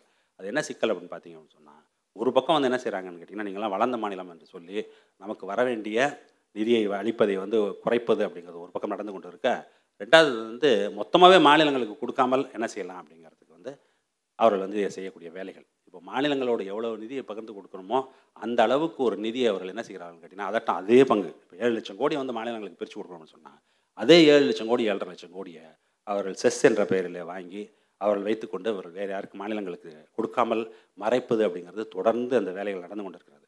மொத்த அவங்களுடைய கிராஸ் டேக்ஸ் அவங்களுடைய கிராஸ் ரெவென்யூவில் தேர்ட்டி பர்சன்ட் வரைக்கும் கிட்டத்தட்ட வந்து இப்போ வந்து அவங்க செஸ்ஸாக கலெக்ட் பண்ணிவிட்டு மாநிலங்களுக்கு பகிர்ந்து அளிப்பதில்லை அப்படிங்கிறது ஒரு பக்கம். இது ஒரு பக்கம் இருக்கா? இன்னொரு பக்கம் என்னன்னு கேட்டிங்கன்னா புதிய புதிய சட்டங்களை போட்டு சட்டங்கள் வழியாக என்னென்னு கேட்டிங்கன்னா நம்ம வச்சிருக்கக்கூடிய அஜெண்டாவுக்கு நேரஜனான ஒரு அஜெண்டாவை அவர்கள் வந்து தொடர்ந்து செயல்படுத்துவது அப்படிங்கிறது. பொது விநியோகம்னு எடுத்துக்கிட்டிங்கன்னு வச்சிங்களேன். பொது விநியோகத்தை வந்து டார்கெட் பண்ணுன்னு திரும்ப திரும்ப சொல்லிகிட்டே இருக்கான் டார்கெட் பண்ணு டார்கெட் பண்ணு நம்ம யூனிவர்சல் வச்சுட்டு இருக்கோம் அப்படின்னு சொன்னோம்னா டார்கெட் பண்ணு. அப்படி இல்லைன்னா நீயே செலவு பண்ணிக்கன்னு சொல்கிறது அப்போது இதை ஒரு பக்கம் நமக்கு வர வேண்டிய வரி வருவாயை வரவிடாமல் செய்வது இன்னொரு பக்கம் என்னன்னு கேட்டிங்கன்னா இந்த சென்ட்ரலி ஸ்பான்சர் ஸ்கீம்ஸ் என்று சொல்லக்கூடிய ஒன்றியம் ஸ்பான்சர் செஞ்சு நம்ம செயல்படுத்த வேண்டிய திட்டங்கள் இருக்குல்ல அதன் வழியாக நம்மளுடைய ஆப்ஷன்ஸ் எல்லாத்தையும் நம்மளை வந்து செய்ய விடாமல் தடுப்பது அப்படிங்கிறது நடந்து கொண்டிருக்கிறது. இது இந்த இடைஞ்சல்கள்லாம் இடையில் தான் நம்ம என்ன செய்ய வேண்டியிருக்குன்னு கேட்டிங்கன்னா இந்த பயணத்தை தொடர வேண்டிய கட்டாயம் இந்த அரசுக்கு இருக்கிறது. அது ஒரு பக்கம். ரெண்டாவது வந்து என்னென்னு கேட்டிங்கன்னா இந்த நீதிமன்றங்களுடைய தலையீடுகள். நீதிமன்றத்தினுடைய தலையீடு. நீதிமன்றம் எல்லாத்தையும் வந்து இந்த கண் கொண்டு பார்ப்பது அப்படிங்கிறது இல்லை. அது உச்சநீதிமன்றமாக இருந்தாலும் சரி உயர்நீதிமன்றமாக இருந்தாலும் சரி அவர்களுக்கு வேறு பார்வை இருக்கிறது. அந்த பார்வையையும் தாண்டி தான் நாம் இதையெல்லாம் செய்ய வேண்டிய ஒரு காலத்தில் நாம் இருக்கிறோம். அந்த வகையில் இந்த பயணம் என்பது மிக முக்கியமான ஒன்றாக நடந்து கொண்டிருக்கிறது. ஒரு முக்கியமான காலகட்டத்தில் இருக்கிறோம். இந்த இப்போது அரசில் இருப்பவர்களுக்கும் சரி அடுத்து வரக்கூடிய பொதுமக்கள் நம்மளை எல்லோருக்கும் இருக்கக்கூடிய மிகப்பெரிய பொறுப்பு என்னன்னு கேட்டிங்கன்னா இந்த இந்த மாற்றத்தை தக்க வைத்துக் கொள்வது. இந்த மாற்றம் வந்து நிகழ்ந்தது தான் வந்து பொறுக்க முடியாமல் என்னெல்லாம் பேசி கொண்டிருக்கிறார்கள்னு உங்களுக்கு தெரியும். என்ன? இந்த மாற்றத்தை வந்து அவர்கள் என்னன்னு கேட்டிங்கன்னா ஒன்றுமே இல்லைன்னு சொல்கிறாங்க அறுபது வருடங்கள் என்ன மாறிட்டுனா ஒன்றுமே மாறலைன்னு சொல்கிறது இருக்குல்ல. அது ஏன் அவங்க சொல்கிறாங்கன்னு இப்போ உங்களுக்கு தெரியுதா? என்னன்னு கேட்டிங்கன்னா அந்த அதிகார இழப்பு இருக்குல்ல. அந்த அதிகார இழப்பு தான் அவர்களை அப்படி பிதற்ற வைக்கிறது என்று தான் நான் அதை புரிந்து கொள்கிறேன். அந்த வகையில் இந்த பயணம் மேலும் தொடருவதை நான் பாதுகாத்துக் கொள்ள வேண்டியது நமது கடமை என்று கூறி எனது உரையை தொடர்ந்து கொள்கிறேன். நீங்கள் எதுவும் கேள்வி இருக்கிறதுனாக்க நீங்கள் கேட்டிங்கனாக்கா அதுக்கு பதில் சொல்ல தயாராக இருக்கிறேன் கிராமப்புறத்தில் உள்ளூர் சந்தைகளை வந்து ஊக்கப்படுத்தலாம். ஊராட்சிகள் வந்து சிறப்பாக செயலாற்றிட்டு இருக்காங்க நூறு நாள் வேலைவாய்ப்பு திட்டம் வந்து இப்போ நீங்கள் நிறைய ஒரு குறைபாடு நிறைய விமர்சனங்கள் வருது. மகளிர் சுய உதவி குழுக்கள் இருக்காங்க. இவங்களெல்லாம் பயன்படுத்தி கிராமப்புறத்தில் அந்த ஊராட்சி பகுதியில் நிறைய நிலங்கள் இருக்குது. இப்போ ஏரிக்கரை ஓரம் ஒரு நூறு கொய்யா மரம் வைக்கலாம் பனைமரம் வைக்கலாம். இதெல்லாம் உள்ளூர் சந்தைகளுக்கு பயன்படுத்த பயன்படுத்தலாமே ஐயா. அதற்கான ஒரு திட்டம் இருக்கலாமே. ஏன்னா பணப்பயிர்கள் செய்கிறாங்க கரும்பு விளைவிக்கிறாங்க பருத்தி விளைவிக்கிறாங்க சரியான விலை கிடைக்கிறது இல்ல அதனால் அந்த உள்ளூர் தேவைகளுக்கான இப்போ தானியமோ இல்லை நெல்லோ அந்த பயிரிடல் வந்து குறைஞ்சிடுச்சு. இப்போ ஊராட்சி வேளாண் துறை இதெல்லாம் சேர்ந்து ஒருங்கிணைந்து ஒரு உள்ளூர் சந்தைகளை ஊக்கப்படுத்தலாமே ஐயா? நான் வந்து மாநில திட்டங்களுடைய துணைத் தலைவருங்கிற முறையில் என்கிட்ட அவங்க கேட்டுட்டு நினைக்கிறேன். நான் பேசுனது உங்கள்கிட்ட வந்து ஒரு ஆராய்ச்சியாளராக முப்பது வருஷம் நான் என்ன ஆராய்ச்சி பண்ணுறேங்கிறது நான் உங்கள்கிட்ட சொல்கிறேன் நீங்கள் அந்த அந்த ஆஃபீஸில் சொல்ல வேண்டியது வந்து இந்த அரங்கத்தில் சொல்கிறீங்க இல்ல ஒரு கோரிக்கை. ரெண்டாவது இன்னொரு கோரிக்கைங்க ஐயா. இப்போ வந்து திராவிடத்தோட அந்த சாதனைகள் வந்து உரையாடல் மூலமாக இளைய தலைமுறைக்கிட்ட நம்ம கொண்டு போய் சேர்க்கல. ஸோ பள்ளியிலும் மக்கள் பொதுமக்களிடையும் உரையாடலை யார் கொண்டு போவாங்க? கட்சிக்காரங்களோ உள்ள உள்ளாட்சி அமைப்பில் இருக்கிற ஆளுங்கட்சி நிர்வாகிகளோ தான் கொண்டு போகணும். இப்போ இந்த அரங்கத்தில் பார்த்தா கூட இவ்வளோ பெரிய சென்னை மாநகர்லேருந்து எத்தனை பேர் கட்சிக்காரங்க வந்திருக்காங்கன்னு தெரியல. ஆளுங்கட்சியை சேர்ந்தவங்கள நான் குறிப்பாக சொல்கிறேன் நிச்சயமாக நீங்கள் கழக தலைவர்கிட்ட சொல்கிறீங்க அவங்களுக்கான ஒரு கற்றலை முன்னெடுக்க சொல்கிறீங்க இது மன்னிக்கணும் இந்த கோரிக்கை வந்து வெளிப்படையா சொன்னாலும் தவறில்லைன்னு நினைச்சது நான் சொல்றேன். ரொம்ப நன்றி. நன்றிங்க ஐயா. சொல்லிடுறேன் சொல்லிடுறேன் சொல்லிடுறேன். நன்றிங்க ஐயா. இறைஞ்சன வணக்கம். என்னென்னா நீங்கள் சொன்னது மாதிரி ஒரு கிராமங்களில் இருந்த அந்த மணியக்காரன் கணக்கப்புள்ள அப்படின்னு இருந்த ஒரு ஒரு கடுமையான ஒரு பவர் ஸ்ட்ரக்சர் ஃபியூடல் ஃபியூடல்னு சொல்லுவோம் நாங்கள் அதை. அது உடைஞ்சதுக்கு அப்படிங்கிறதுல உங்களோட நான் முழுமையாக உடன்படுறேன். அது ஒன்றும் பிரச்சனை இல்லை. அது மாதிரி இந்த கவர்மெண்ட் மூலமாக உருவான இந்த டிஸ்ட்ரிபியூஷன் விநியோகம் வந்து பரவலாக எல்லா மக்களுக்கும் கிடைச்சது கொண்டது எல்லாமே உண்மை. குறிப்பாக கிழத்தஞ்சை பகுதியை சேர்ந்து இருக்கக்கூடிய இந்த கோயில்களுக்கு இருக்கக்கூடிய அந்த ஆயிரக்கணக்கான வேலி நிலங்கள் அது மாதிரி தனியான ஜமீன்தார்களுக்கு இருந்த அந்த நிலங்கள் இவைகளெல்லாம் இந்த மாதிரி வந்த கட்டத்தில் ஒரு குத்தகைதாரர்கள் அவங்க கட்டத்தில் எல்லாம் மாறிச்சு. இங்கே என்னுடைய கேள்வி என்னென்னா இதே மாதிரி இந்த லேண்டு நிறைய அக்குமுலேஷன் இருக்கிற கட்டத்தில் நம்பூதிரிப்பாட் அவர் பவருக்கு வந்த உடனே அந்த லேண்ட்லெஸ் பீப்புளில் சர்வே பண்ணி எங்கெங்கே எது இருக்கோ அதை ஓரளவுக்கு பண்ணி அந்த கொடுக்க தொடங்கினார். அது மாதிரி ஜோதிபாசும் பண்ணார். இப்போ தமிழ்நாட்டை பொறுத்தவரை இந்த நிலம் மற்றவர்களுக்கு சட்ட ரீதியாக இப்படி பெரும் நில குவியல்களிடமிருந்து எடுத்து கொடுத்தது அப்படிங்கிறது எதுவும் நடந்திருக்கா? அதில் அது ஏன் நடக்கலைன்னா அதுக்கு என்ன காரணம்? அதுக்கு நடக்காததுக்கு மிக முக்கியமான காரணம் என்னன்னு கேட்டிங்கன்னா நில உச்சவர்ம சட்டம் வரப்போகிறது என்பதை நிலச்சுவாந்தார்கள் எல்லோருக்கும் முன்பே அறிவிக்கப்பட்டு விட்டது. அறிவிச்சு ஆமாம் எல்லாத்தையும் ட்ரஸ்ட்டு ஃபார்ம் பண்ணி எல்லாத்தையும் அறிவித்தார்கள். அதற்கு பிறகு நீங்கள் ஒரு விஷயத்தை ஞாபகம் வச்சுக்கணும். என்ன வச்சுக்கணும் அப்படின்னு கேட்டிங்கன்னா ஆயிரத்தி தொள்ளாயிரத்தி எழுபத்தி மூன்றில் ரெட்ராஸ்பெக்டிவ் எஃபெக்டில் அது எல்லாத்தையும் கேன்சல் பண்ணுறதுக்கு ஒரு ஒரு சட்டம் தமிழ்நாடு சட்டமன்றத்தில் இயற்றப்பட்டு அந்த சட்டம் ஆளுநருக்கு அனுப்பப்பட்டு ஆளுநர்கிட்டேருந்து அது ஜனாதிபதி மாளிகைக்கு போனது இன்ன வரைக்கும் வரல. அப்போ யார் என்ன பண்ணியிருப்பான்னு உங்களுக்கு தெரியும். அப்படி இருந்திருந்தால் வெங்கடாஜலபதி ட்ரஸ்ட்டில் வைத்திருக்கக்கூடிய ஆறாயிரம் ஏக்கர் நிலம் வந்து என்ன செஞ்சிருக்கலாம் ரீடிஸ்ட்ரிபியூட் பண்ணிருக்கலாம். ஏன்னா ரெண்டே வருஷத்தில் தான் என்ன பண்ணியிருந்தாங்க அப்படின்னு கேட்டிங்கனாக்கா ட்ரஸ்ட்டினுடைய ரெஜிஸ்ட்ரேஷன் இருக்குல்ல அதனுடைய எண்ணிக்கை வந்து என்னாச்சுன்னா கரெக்டாக லேண்ட் ரிஃபார்ம் ஆக்ட் வந்து இப்போ வரப்போகுது அப்படின்னாக்க இந்த வருஷம் வருதுன்னா இதுக்கு முன்னாடி ரெண்டு வருஷத்தில் ஆயிரக்கணக்கான ட்ரஸ்ட் ரெஜிஸ்டர் பண்ணியிருக்காங்க இந்த ப்ரொமால்கேஷன் என்ன சொன்னுச்சு அப்படின்னு கேட்டிங்கன்னா அந்த ரெண்டு வருஷத்தில் ஆரம்பிக்கப்பட்ட அத்தனை ட்ரஸ்ட்டையும் என்ன செய்வாங்க கேட்டிங்கன்னா ட்ரஸ்ட்டுடைய ரெஜிஸ்ட்ரேஷனை கேன்சல் பண்ணி அந்த லேண்ட் எல்லாத்தையும் என்ன செய்வோம்னா லேண்ட் எக்ஸம்ஷன் கொடுத்துருந்தோம். என்னத்துக்கு? ட்ரஸ்ட்டுக்கெல்லாம் என்னன்னு கேட்டிங்கன்னா ரிலீஜியஸ் மட்ஸுக்கும் ட்ரஸ்ட்டுக்கும் டெம்பிள்ஸுக்கும் என்ன பண்ணியிருந்தோம்னா அதில் எக்ஸம்ஷன் இருந்தது. அந்த எக்ஸம்ஷன்லேருந்து இதை எடுத்துட்டு லேண்ட் செல்லிங் ஆக்டை உடனே இம்ப்ளிமெண்ட் பண்ணுவோம்னு தான் அந்த லா சொன்னுச்சு. அப்பொழுது எதிரெதிர் அணியில் இருந்த மூப்பனாரும் வந்து வெங்கட்ராமன் வந்து அதில் மட்டும் கைகோர்த்து கொண்டது தான் வரலாறு. அந்த ஆண்டு திருப்பி இன்னை வரைக்கும் வரல. எப்படி இங்கே இருபத்தி ரெண்டு தூங்கிக்கிட்டு இருக்கோ அது மாதிரி அப்போலேருந்து தூங்கக்கூடிய ஒரு சட்டம் அது. பூண்டி வாண்டையார் ஆமாம் அப்படின்னு சொல்லி அவருக்கு ஒரு ஒரு ஆயிரக்கணக்கான அதாவது நீங்கள் என்ன சொல்கிறது தஞ்சாவூர் மாரியம்மன் கோயிலேருந்து ஆரம்பித்து அங்கே நாகப்பட்டினம் வரை அந்த கடல் இருக்கிற அந்த பகுதிகளில் இருக்கிற எல்லா நிலங்களும் ஏறக்குறைய அவங்களுக்கு சொந்தமாக தான் இருக்கும். அந்த பக்கம் இன்னும் ஒரு ரெண்டு மூணு பேர் மொத்தம் அஞ்சு பேர் பிரித்து வச்சுருந்தானுங்க. இப்போது காமராஜர் பீரியடில் இந்த மாதிரி நான் ஒரு சட்டம் கொண்டு வர போகிறேங்கிறத அவங்க எல்லாம் இப்போ காங்கிரஸ் கட்சிக்காரங்க. உடனே அவங்களுக்கு அவர் ரொம்ப ரொம்ப நல்ல தகவல் கொடுத்து நீ என்னென்ன மாதிரி வேலையை பண்ணணுமோ அதெல்லாம் பண்ணிருங்கன்னு சொல்லி நம்ம கல்விக்கண் திறந்த காமராஜர் அந்த காலத்தில் பண்ணதா சொல்லுவாங்க. அதெல்லாம் பண்ணாங்க. அதுக்கு ஒரு நல்ல எடுத்துக்காட்டு. தஞ்சாவூரில் இந்த பூண்டி வாண்டையார்னு சொல்கிறேன் நந்தாளம் என்ன பண்ணால் ஒரு பெரிய காலேஜ் திறந்தாங்க. அப்கோர்ஸ் அந்த காலேஜ் திறந்ததுனால தான் என்ன போல இருந்தவங்களாம் படிக்க வந்தது வேறு விஷயம். ஆனால் அதே நேரத்தில் அந்த காலேஜ் பேரில் லட்சக்கணக்கான லேண்டு வந்து ஏறிடுச்சு அந்த ஊரில் ஒரு பெரிய கோயில் கட்டினானுங்க. அந்த கோயில் தலையில் ஏறிடுச்சு இப்போது இந்த நிலப்பிரபுக்களும் இவங்களும் இந்த மாதிரி செஞ்ச இந்த விஷய காங்கிரஸ் அரசாங்கம் பாதுகாத்துச்சு. கடைசி காலம் வரை அவங்க அதில் கை வைக்கக்கூடாது. அதனால தான் வெங்கட்ராமன் இதெல்லாம் சொன்னீங்களே அவங்களெல்லாம் பண்ணானுங்க. நம்முடைய கலைஞர் ஆட்சி வந்த பிறகு நீங்கள் சொல்கிற மாதிரி சட்டம் போட்டு செய்யணும்னு சொன்னாங்க. ஆனால் இன்னைக்கு வரை அது நடைமுறையில் இல்லைன்னு அதுக்கு பதிலாக தான் என்ன செஞ்சாருன்னு கேட்டிங்கன்னா அதுக்குடைய சப்ஸ்டியூட் தான் என்னன்னு கேட்டிங்கன்னா இதை எடுக்க முடியலன்னு அடுத்து இந்த சட்டத்தை கொண்டு வந்தது என்னன்னு கேட்டிங்கன்னா இந்த குத்தைதாரர் பாதுகாப்பு சட்டம் இருக்குல்ல முன்னாடியே சட்டம் இருக்கு. ஆனால் இப்போ இவங்க கொண்டு வந்ததுக்கு அதுக்கு என்ன ரொம்ப குரூஷலான டிஃப்ரென்ஸ்னு கேட்டிங்கன்னா இதில் வந்து என்ன பண்ணா ஒவ்வொரு ஊர்லேயும் கேம்ப் போட சொல்லிட்டாங்க. கிராமம் கிராமமாக போய் என்னென்னு கேட்டிங்கன்னா குத்தகைதாரர் பாதுகாப்பு சட்டத்தின்படி தாசில்தார் இங்கே வருவது எவிடன்ஸஸ் தான் ரொம்ப முக்கியம் அதில். முன்னாடி எப்படி இருந்ததுன்னா ரிட்டன் எவிடன்ஸ் வேணும்ட்டாங்க. குத்தகை சீட் இருந்ததுனா தான் ரெஜிஸ்டர் பண்ண முடியும். இதில் என்ன பண்ணாங்க? புது சட்டப்படி என்ன பண்ணாங்க அப்படின்னு கேட்டிங்கன்னா ஓரல் எவிடன்ஸே போதும். இப்போ நீங்கள் இருக்கேன் பண்ணியிருக்கேன் நான் இருக்கேன் அப்படின்னு சொன்னோம்னாக்கா ஊருக்கு தாசில்தார் வராருன்னா அரசு இந்த இடத்த அவர் தான் பயிர் வச்சுக்கிட்டு இருக்காரு நானும் பண்ணிடுறேன் சொன்னால் எழுதி வச்சுருவோம் அதில். எழுதி வச்சது மட்டுமல்ல என்ன செஞ்சாங்கன்னு கேட்டிங்கன்னா அந்த மாதிரி ரெஜிஸ்டர் பண்ணது எல்லாத்தையும் உடனே ஜி கெசட்டில் போட்டாங்க. இன்னை வரைக்கும் இருக்குது அந்த இது. எப்படின்னு கேட்டிங்கன்னா அதில் யார் ரெஜிஸ்டர் பண்ணதனுடைய விளைவு தான் எந்த டெ எந் இப்போ கூட மூப்பனாரால் என்ன பண்ண முடியாது என்ன பண்ண முடியலன்னு கேட்டிங்கன்னா எந்த டெனட்டையும் வெளியேற்ற முடியாது. வாண்டியாரால் வெளியேற்ற முடியாது. இல்லை அந்த குத்தகை பாதுகாப்பு சட்டம் வந்து பெரிய.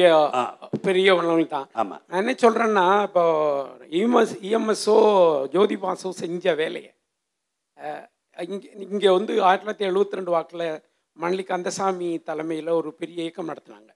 என்னென்னா நிலப்பரி இயக்கம் அப்படின்னு சொல்லிட்டு ஊர் ஊராக எவன் நிறைய வச்சுருக்கிறானோ அந்த நிலத்தை போய் நிலமில்லாதவங்கள்லாம் ஆக்குபை பண்ணி அதில் அதை எடுக்கணுங்கிற அந்த மூமெண்ட் எல்லாம் இருந்தது. இப்போ திராவிட இயக்கம் சார்ந்து நம்ம பேசுகிற இந்த வகன்களில் இப்படியான இந்த முதலாளிகள் இப்படி தான் செய்வான்னு தெரியும். அதுக்கு என்ன நம்ம செஞ்சுருக்குறோம்? சட்ட ரீதியாக மட்டும்தான் நம்ம செயல்பட முடியுங்கிற நிலைமையை மீறி இல்லை இல்லை. கட்டத்துக்கு சட்டமுறையமா இல்லை. நீங்கள் வந்து வெறும் சட்டம் மட்டும் வச்சுருந்தீங்கன்னா நில உடைமையாளர்கள்லாம் ரொம்ப ஈஸியாக உங்களை வந்து அப்படிதானே தப்பிக்கிறாங்க. இல்லை இல்லை. தப்பிக்கிறதுலாம் இல்லை. நீங்கள் வந்து எப் எப்படி வந்து நீங்கள் வந்து இப்போ வரைக்கும் உங்களால் வந்து எவிக் பண்ண முடியாமல் இருக்கிறதுக்கு என்ன காரணம்? என்ன காரணம் அப்படின்னு கேட்டிங்கன்னா வெறும் சட்டம் மட்டும் இல்லை.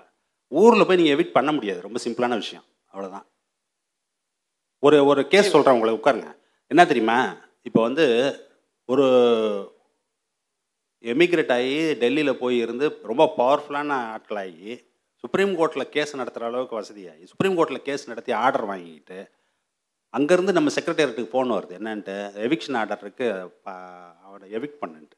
இங்கேருந்து கலெக்டருக்கு ஃபோன் வருது. என்னென்ன? இந்த மாதிரி அவனை எவிக் பண்ணுன்ட்டு. ஆர்டர் இருக்குன்ட்டு.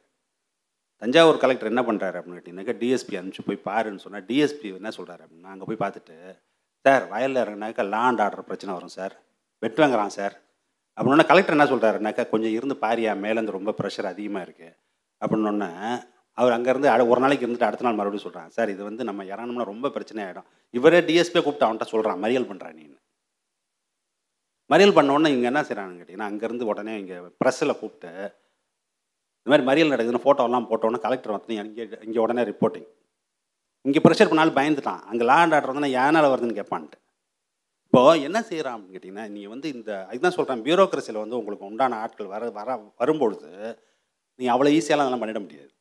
கடைசி கடைசி எங்கே போய் முடிஞ்சது தெரியுமா? டெல்லியிலேருந்து கிளம்பி வந்தார்ல அவருக்கு ஏர் டிக்கெட் கொடுத்து அனுப்பிச்சி விட்டாங்க. அதிகபட்சமாக அவரால் செய்ய முடிஞ்சது சுப்ரீம் கோர்ட் ஆர்டர் வாங்கிட்டு வந்தவர் கிடைச்சது ஏர் டிக்கெட்டை ரீஎம்பர்ஸ் பண்ணது மட்டும்தான். அதுதான் வந்து என்னன்னு கேட்டிங்கன்னாக்கா இந்த லோக்கல் நீங்கள் எப்போ வந்து இங்கே கீழே எம்பவர் பண்ணி விட்டுறீங்களோ அதுக்கப்புறம் நீங்கள் என்ன என்ன எடுத்துகிட்டு வந்தனாலும் செயல்பட செயல்படுத்த முடியாதுங்கிறதுக்கு அதுதான் பெஸ்ட் கேஸ் அந்த மாதிரி எத்தனையோ நிகழ்ச்சிகள் ஒரு நிகழ்ச்சிகள் இல்லை. எத்தனையோ நிகழ்ச்சிகள்.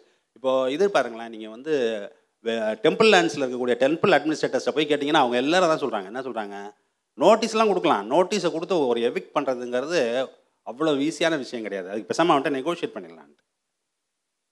அது வந்து ஒரு ஒரு ஒரு ஃபியட்லலாம் நீங்கள் பண்ணிட முடியாது. அதுதான் அதில் இருக்கக்கூடிய முக்கிய முக்கியமான விஷயம்.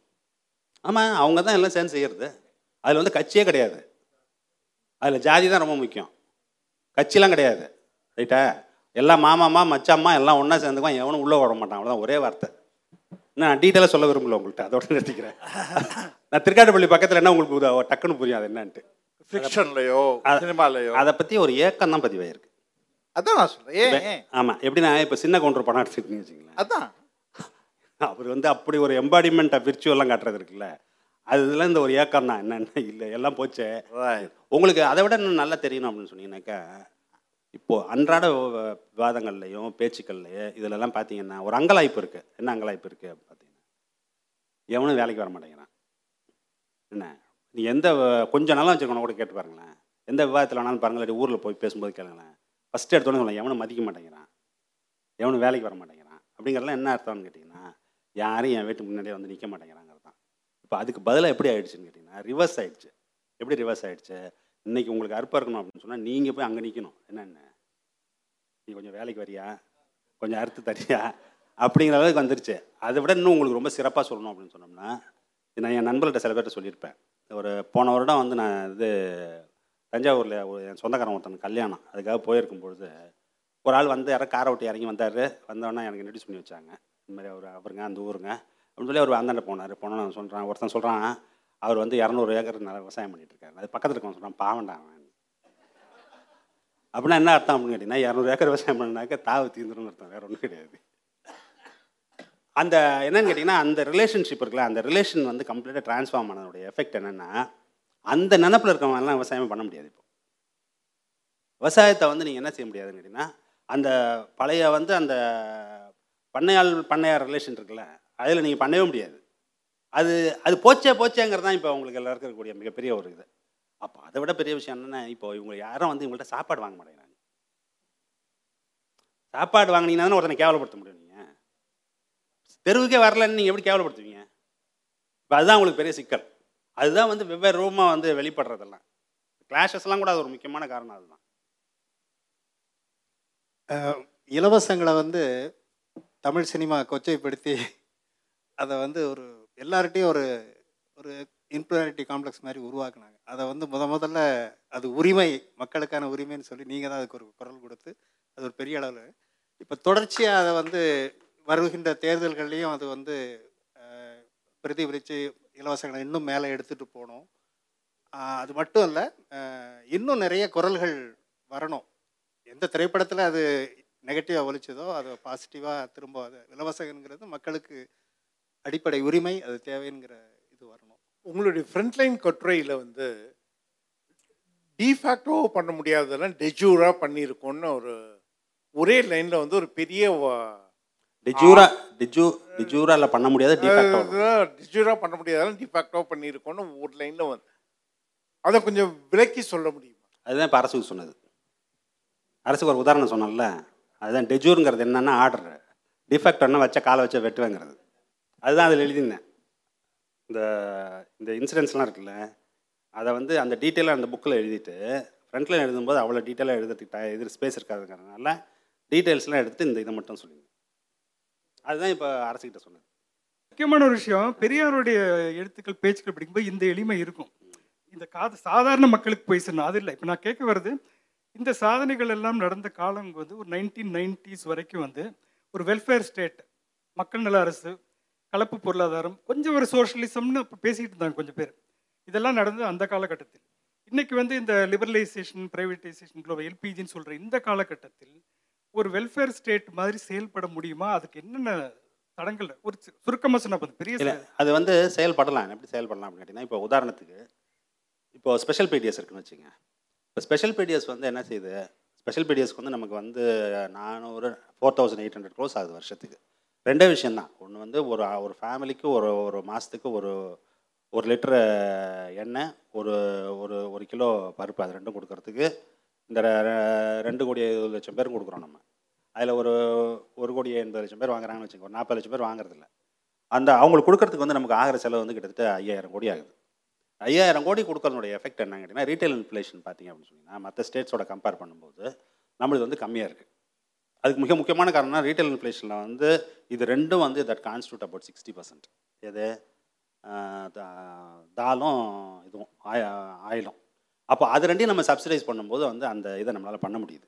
இதில் இருக்கக்கூடிய மிகப்பெரிய த்ரெட் என்ன அப்படின்னு பார்த்தீங்க அப்படின்னு சொன்னீங்கன்னாக்கா நம்ம கான்ஸ்டண்ட்டாக வந்து நம்ம அதை காட்டிக்கிட்டே இருக்கணும். என்ன காட்டிகிட்டு இருக்கணும்னா இதனுடைய எஃபெக்ட் என்னவாக இருக்குது எஃபெக்ட் என்னவாக இருக்குது அப்படிங்கிறது. நம்ம இதை காட்டிக்கிட்டே இருக்கும்போது இன்னொரு சைடு என்னத்தை காட்டுறாங்க அப்படின்னு கேட்டிங்கன்னா லீக்கேஜை காட்டுறது.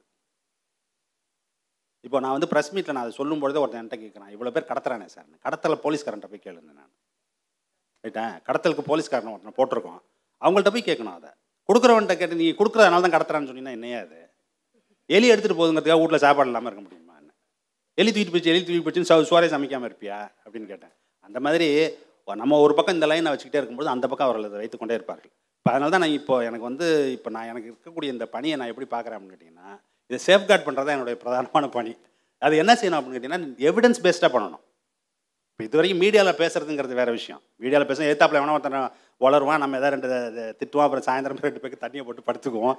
ஆனால் இப்போ அதெல்லாம் பண்ண முடியாது. இப்போ என்ன செய்யணும்னு கேட்டிங்கன்னா ஏன்னா இது வந்து அவங்க பேப்பர் ரெடி பண்ணுறாங்கன்னா நம்ம அதுக்கு முன்னாடி பேப்பர் ரெடி பண்ணிடணும். அந்த வேலையை செய்கிறது தான் இப்போ பெ- பெரிய வேலை நமக்கு. இப்போ அதுக்கு தான் வந்து நம்ம இந்த ஃப்ரீ பஸ் ட்ராவல் எனக்கு ஒரு சந்தேகம் வந்தது. எப்படா அதை ஆரம்பிப்பாங்கன்ட்டு. அதுக்காக உடனே ஒரு எவாலுவேட் பண்ணி ஒரு ஆளுக்கு இவ்வளோ பெனிஃபிட் வருது இந்த ஊரில் இது வருது அந்த ஊரில் அது வருதுன்னு போட்டு அதை வந்து பேச வச்சுட்டோம்னு வச்சுக்கோங்க. அப்புறம் அதுலேருந்து வித்ட்ரா ஆகி வர்றது கஷ்டம். அது மாதிரி அதில் வந்து அந்த அதை லொக்கேட் பண்ணி லொக்கேட் பண்ணி வச்சிடணும். இப்போ அதுக்காக ரொம்ப ஒரு வார் ஃபுட்டிங்கில் என்ன பண்ணிட்டு இருக்கேன் அப்படின்னு கேட்டிங்கன்னா ஃப்ளாக்ஷிப் எதெல்லாம் காப்பாற்றணும்னு நினைக்கிறோமோ அது எல்லாத்தையும் உடனே எவாலுவேட் பண்ணுறேன்னு ஆரம்பிச்சு வச்சுட்டேன் ஆரம்பிச்சு ரிப்போர்ட்டை ரெடி பண்ணி பா வெளியில் வச்சிட்டோம்னு வச்சுங்களேன் அதை வந்து அவ்வளோ ஈஸியாக இது பண்ண முடியாது டிஸ்லாஜ் பண்ண முடியாது. இந்த அண்டர்ஸ்டாண்டிங் இருக்குல்ல இந்த அண்டர்ஸ்டாண்டிங்கில் வந்து ஒரு பக்கம் வந்து பீப்புள்ஸ் வெல்ஃபேருங்கிறத தாண்டி அது ஒரு ரிசோர்ஸாக பார்க்க ஆரம்பிச்சான்னு வச்சுங்களேன் ரொம்ப சிக்கல் உங்களுக்கு. இல்லையா? அதுதான் மேஜர் ஸ்லிப்பு எப்படின்னா ரேர் இது வந்து ரொம்ப ஸ்கேஸ் ரிசோர்ஸ் இந்த ஸ்கேஸ் ரிசோர்ஸை வந்து நம்ம வந்து எஃபிஷியண்ட்டாக நம்ம வந்து அலோகேட் பண்ணணுங்கிற மாடல் இருக்குல்ல. மனுஷனை மனுஷனாக பார்க்குறதே கிடையாது. அப்படி ரிசோர்ஸாக பார்க்க ஆரம்பிச்சோம்னா இதில் தான் போய் நிற்கும் அது. அதனால் அதுக்காக என்ன செய்யறதுன்னு கேட்டிங்கன்னா ஸ்கேர்ஸ் ரிசோர்ஸ் தான் ஏன்? ஆனால் இது வந்து என்னென்னலாம் செய்து பாரு மக்களுக்குங்கிறத வந்து மாற்றி காமிச்சிட்டிங்க அப்படின்னு சொன்னீங்கன்னாக்கா அதுதான் நிற்கும் சார் இப்போ திராவிடம் அப்படின்னா அதோடைய புரிதல் நிறைய மாணவர்கள் கிட்ட எப்படி இருக்குன்னா இது வந்து ஒரு ஜாகிரபிக்கல் ஃபேக்டர் சதர்ன் சைடு இருக்கு சதர்ன் சவுத் இந்தியாவில் இருக்கிற ஒரு கான்செப்ட் திராவிடம். அது ஒரு ஜாகிரபிக்கல் ஃபேக்டராக மட்டும்தான் நிறைய பேர் பார்க்குறாங்க ஆனால் உண்மையிலே திராவிடம்ன்றது ஜாகிரபிக்கல் ஃபேக்டரா பொலிட்டிக்கல் ஃபேக்டரா இல்லை சோஷியல் ஃபேக்டரா எல்லாம் தான். எல்லாம் தான். ஆனால் ஏன் எல்லாரும் வந்துட்டு அது ஜாகிரபிக்கல் ஃபேக்டரா மட்டும் பார்க்குறாங்க ஏன் நார்த் ரொம்ப இன்கன்வீனியன்ட்ல பொலிட்டிக்கலாக நீங்கள் என்கவுண்டர் பண்ண முடியலன்னு வச்சுங்களேன் அதை நீங்கள் சுருக்குவீங்க சாதாரணமாகவே இல்லையா? ஆமாம் இப்போ நேற்று நம்ம கவர்னர் பேசுகிற மாதிரி தான். என்ன அப்படின்னு கேட்டிங்கன்னா அது நான் சென்ஸ்னு சொல்கிறாருன்னு வச்சுக்கோங்க. நீங்கள் என்ன பண்ணுவீங்க? திராவிடங்கிறது ஒரு நான் சென்ஸ்னு சொல்கிறாரு ஏன்னா அது ரொம்ப இன்கன்வீனியண்ட்டாக இருக்குது. டிஃபெண்ட் பண்ண முடியல. அப்புறம் இன்னும் சில பேர் கேட்குறாங்க ஏன் திராவிட மாடல்னு சொல்கிறீங்க நான் தான் ஒரு மீட்டிங்கில் சொன்னேன். என்னென்ன? சரிப்பா நாங்கள் திராவிட மாடல்னு சொன்னோம். நீ வேணா ஆரிய மாடல் வேணா சொல்லி பாரு என்ன இல்லையா? அப்போ இன்னும் ரொம்ப ஸ்டார்க்காக தெரியும். என்ன தெரியும்? ஓ இந்த மாடல்னா அந்த மாடல். அந்த மாடல்னா ஓஹோ அதுவா அது அப்படின்னு. அதுக்காக அதை சொல்லுங்கன்னு சொல்ல மாட்டேங்கிறான் ஆனால் அது போல் தமிழர் மாடல்னு சொல்கிறான் எப்படி? இது வேற வேற ஒரு பிள்ளை இதில். திராவிட மாடல்னு சொல்லாமல் இது தமிழ்நாட்டில் இருக்கிறதுனால தமிழர் மாடல்னு சொல்லுங்கிறான். ஓகே சார் இன்னொரு கேள்வி சார் இப்போ கல்வின்றது ஒரு சமூகத்தோட முன்னேற்றத்துக்கு ரொம்ப முக்கியம் இல்லையா? இப்போ நம்ம ஊரில் வந்துட்டு இப்போ நிறைய திட்டங்கள் எடுத்துகிட்டு வந்திருக்காங்க. கல்வி வந்து இடைநிற்றல் இருக்க மாணவர்கள் எல்லாரையும் மறுபடியும் பள்ளிக்கு கொண்டு வந்துட்டு இருக்காங்க. அப்போ நம் அந்த ஊரில் இருக்க அங்கே படித்த மாணவர்களுக்கு தெரியும் இந்த பிள்ளைங்க நின்று இருக்குது அங்கே இருக்க ஆசிரியர் தெரியும் இந்த பிள்ளைங்க நின்று இருக்கு மறுபடியும் கூப்பிட்டு வரணும்னு. ஆனால் வட மாநிலங்கள்லேருந்து நிறைய பேர் இங்கே வேலைக்கு வராங்க இல்லையா? அவங்க வந்துட்டு நம்ம தமிழ்நாட்டில் வந்து அவங்க- அவங்கள யாருக்கும் அவ்வளோவா தெரியாது. அந்த ஏரியாவில் இருக்கவங்களுக்கே தெரியாது.